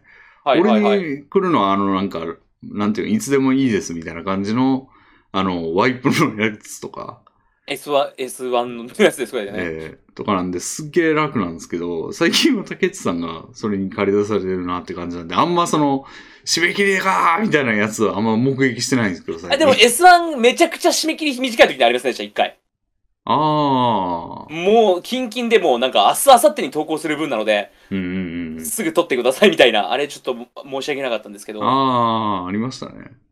れはもう、あのーうんあれですね、僕が撮るの遅くて、渡すのが遅かったので、編集が結構遅くなってっていうのの積み重ね。あ、なるほど。そうなんですよ。それでも裏側見えてないから、なんか単、むしろそいそに、おい、短いぞ、みたいな。そう、レミさん、そいつに怒ってるの見て、あ、やべっと思って。俺、ひいては俺のせいっていうか、始まりは僕のせいなので。 なるほど。いやさすがにね、ちょっとあの、うん時間が取れないっていう時があるんで、その、する、やるのはすぐできるからいいんだけど、ちょっと猶予は欲しいなっていうのはありますね。だからもううん何度かやっつけてる状態、いや頑張って、いやよく、いやえ本当にあのもうクラウドファンディング絶対やらないなと思って、絶対やってないなと思って。今さ、そのクラウドファンディングの成果物を頑張って作ってますみたいな時にあんま言わん方がええで、そういうの。 なんや、俺らはなんか、なんのお前らがやるって言ったから支援したのにみたいなことにいなやるそうか、よけくないですね。もう包み隠さずでもゆついつい言っちゃう、あの、もうしんどいと。めっちゃそのタスクが多くて、ど。 やることがすごい多いと。いやほんま、すごいですね。なんかそんな2000万も投資みたいなことに結果になっても、上、上出来やと思うのになんかそれがめんどくせえめんどくせえってこんな言ってるってすごいよ。どんな大物やねんっていう。いや、もう本当。うん、いや、まあ大物ですけど、えーもう包み隠せないんですよ、その気持ちを。すっごいしんどい。すごい、なんか判断が瞬間的なんだよな。なんか、なんていうの、すっごい上り坂登ってんのに、なんかある瞬間だけ下り坂になったら、おお、下りじゃねえかみたいなこと言う言ってるというか、その、 一瞬の判断すぎるんだよな、その。間違ってほしくないのは別に感謝しないとかじゃなくて、僕すごく感謝してますし、ありがたいと思ってますけど、それとは別に感情として、大変は大変だっ てなるいほう。ど。まあまあ、そうですね。確かにね。そう、あの、その気持ちは多分同居する気持ちだと思うので、うん。まあ、そりゃそうですよね。なんか、その、1年の、なんか1000万あげますって言われて、だただし、1年のうちに1日だけめっちゃ、もう全力で24時間走ってもらいますって言ったら、まあ、もらうじゃないですか。もらいますね。でも、その1日は不平不満言いますわな、そら。絶対言うじゃないで すか。そら、そういうことですよね。そういうことなんです。今まさにだからその状態なんですよね。うん。でなるほど、その DVD、うあ、ん本か、本で思い出したんですけど、うん。レミさんの顔写真を使っても使ってるんですけど、大丈夫ですか、レミさん。ええ何それ はえ、その、なんかなんですか、あの、コメントをもらったじゃないですか。あそのコメントの横にアイコン的な形で、レミさんのあの写真を加工して載せてるんですけど、え聞いてないけど。それやっぱりちょっとやっぱ問題ありですか、レミさん。あ、ちょ、ちょっとレミさんにどんな感じか、ちょっとその、うん該当の部分を。うん。多分問題ありやで、それ。そんな大体的にこれがレミさんだよんっていうふうになってるわけじゃないですよ。いや、でもアイコンにしてんねやったら俺やんけ。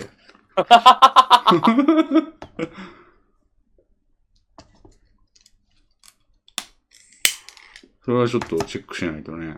これぜひチェックしてもらって、レミさんがもし NG なんだったら、あの、ツイッターのアイコンと変えます。うん。差し替えます。うん。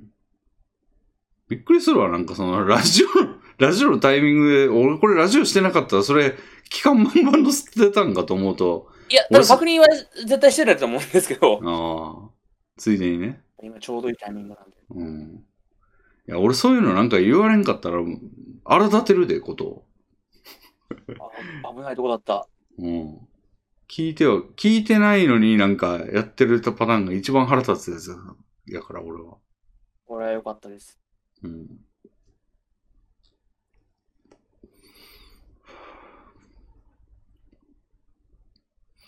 どういう、こんな感じですね。だからレミさん、あの、なんですか一部、もうこんな感じ、イメージもこんな感じで。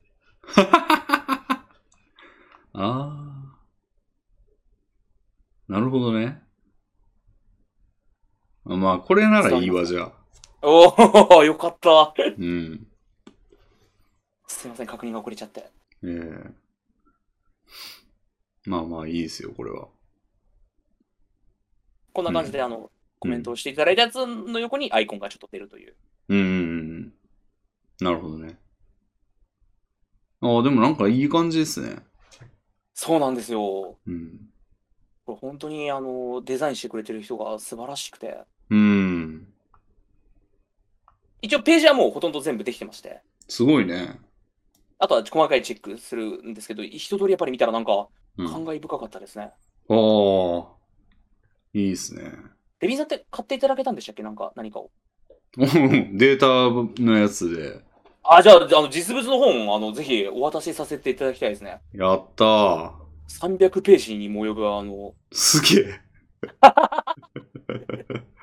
そそう、う分なんや厚い本を。うん。いや、なんか最初データでいいかなと思ったけど、確かにはい実物欲しいなと思ってきましたね。だんだんとね。なんか協力してくれた人にはやっぱ一応完成した本と DVD は全員渡そうよっていうああ、いいですね。話はしてたんで。うん。いや、楽しみですね。ただそのさっきの話を聞くと、レミさんはやっぱり物品がいらないっておっしゃってたので。うん。いやけど、まあ、ちょっとこれに関してはだんだん欲しくなってきたなっていう。おうん。やったぜ。うん。いやなんかこだわってる感じがあったんで、その、はいはいはい、もはい。ものに。はいはい。あ、そんなこだわるんだったらちょっと見てみたいなっていう か。うん。よかった。うん。だいぶその辺に打ち捨てられて、なんかタバコの煙でみたいなことはもう、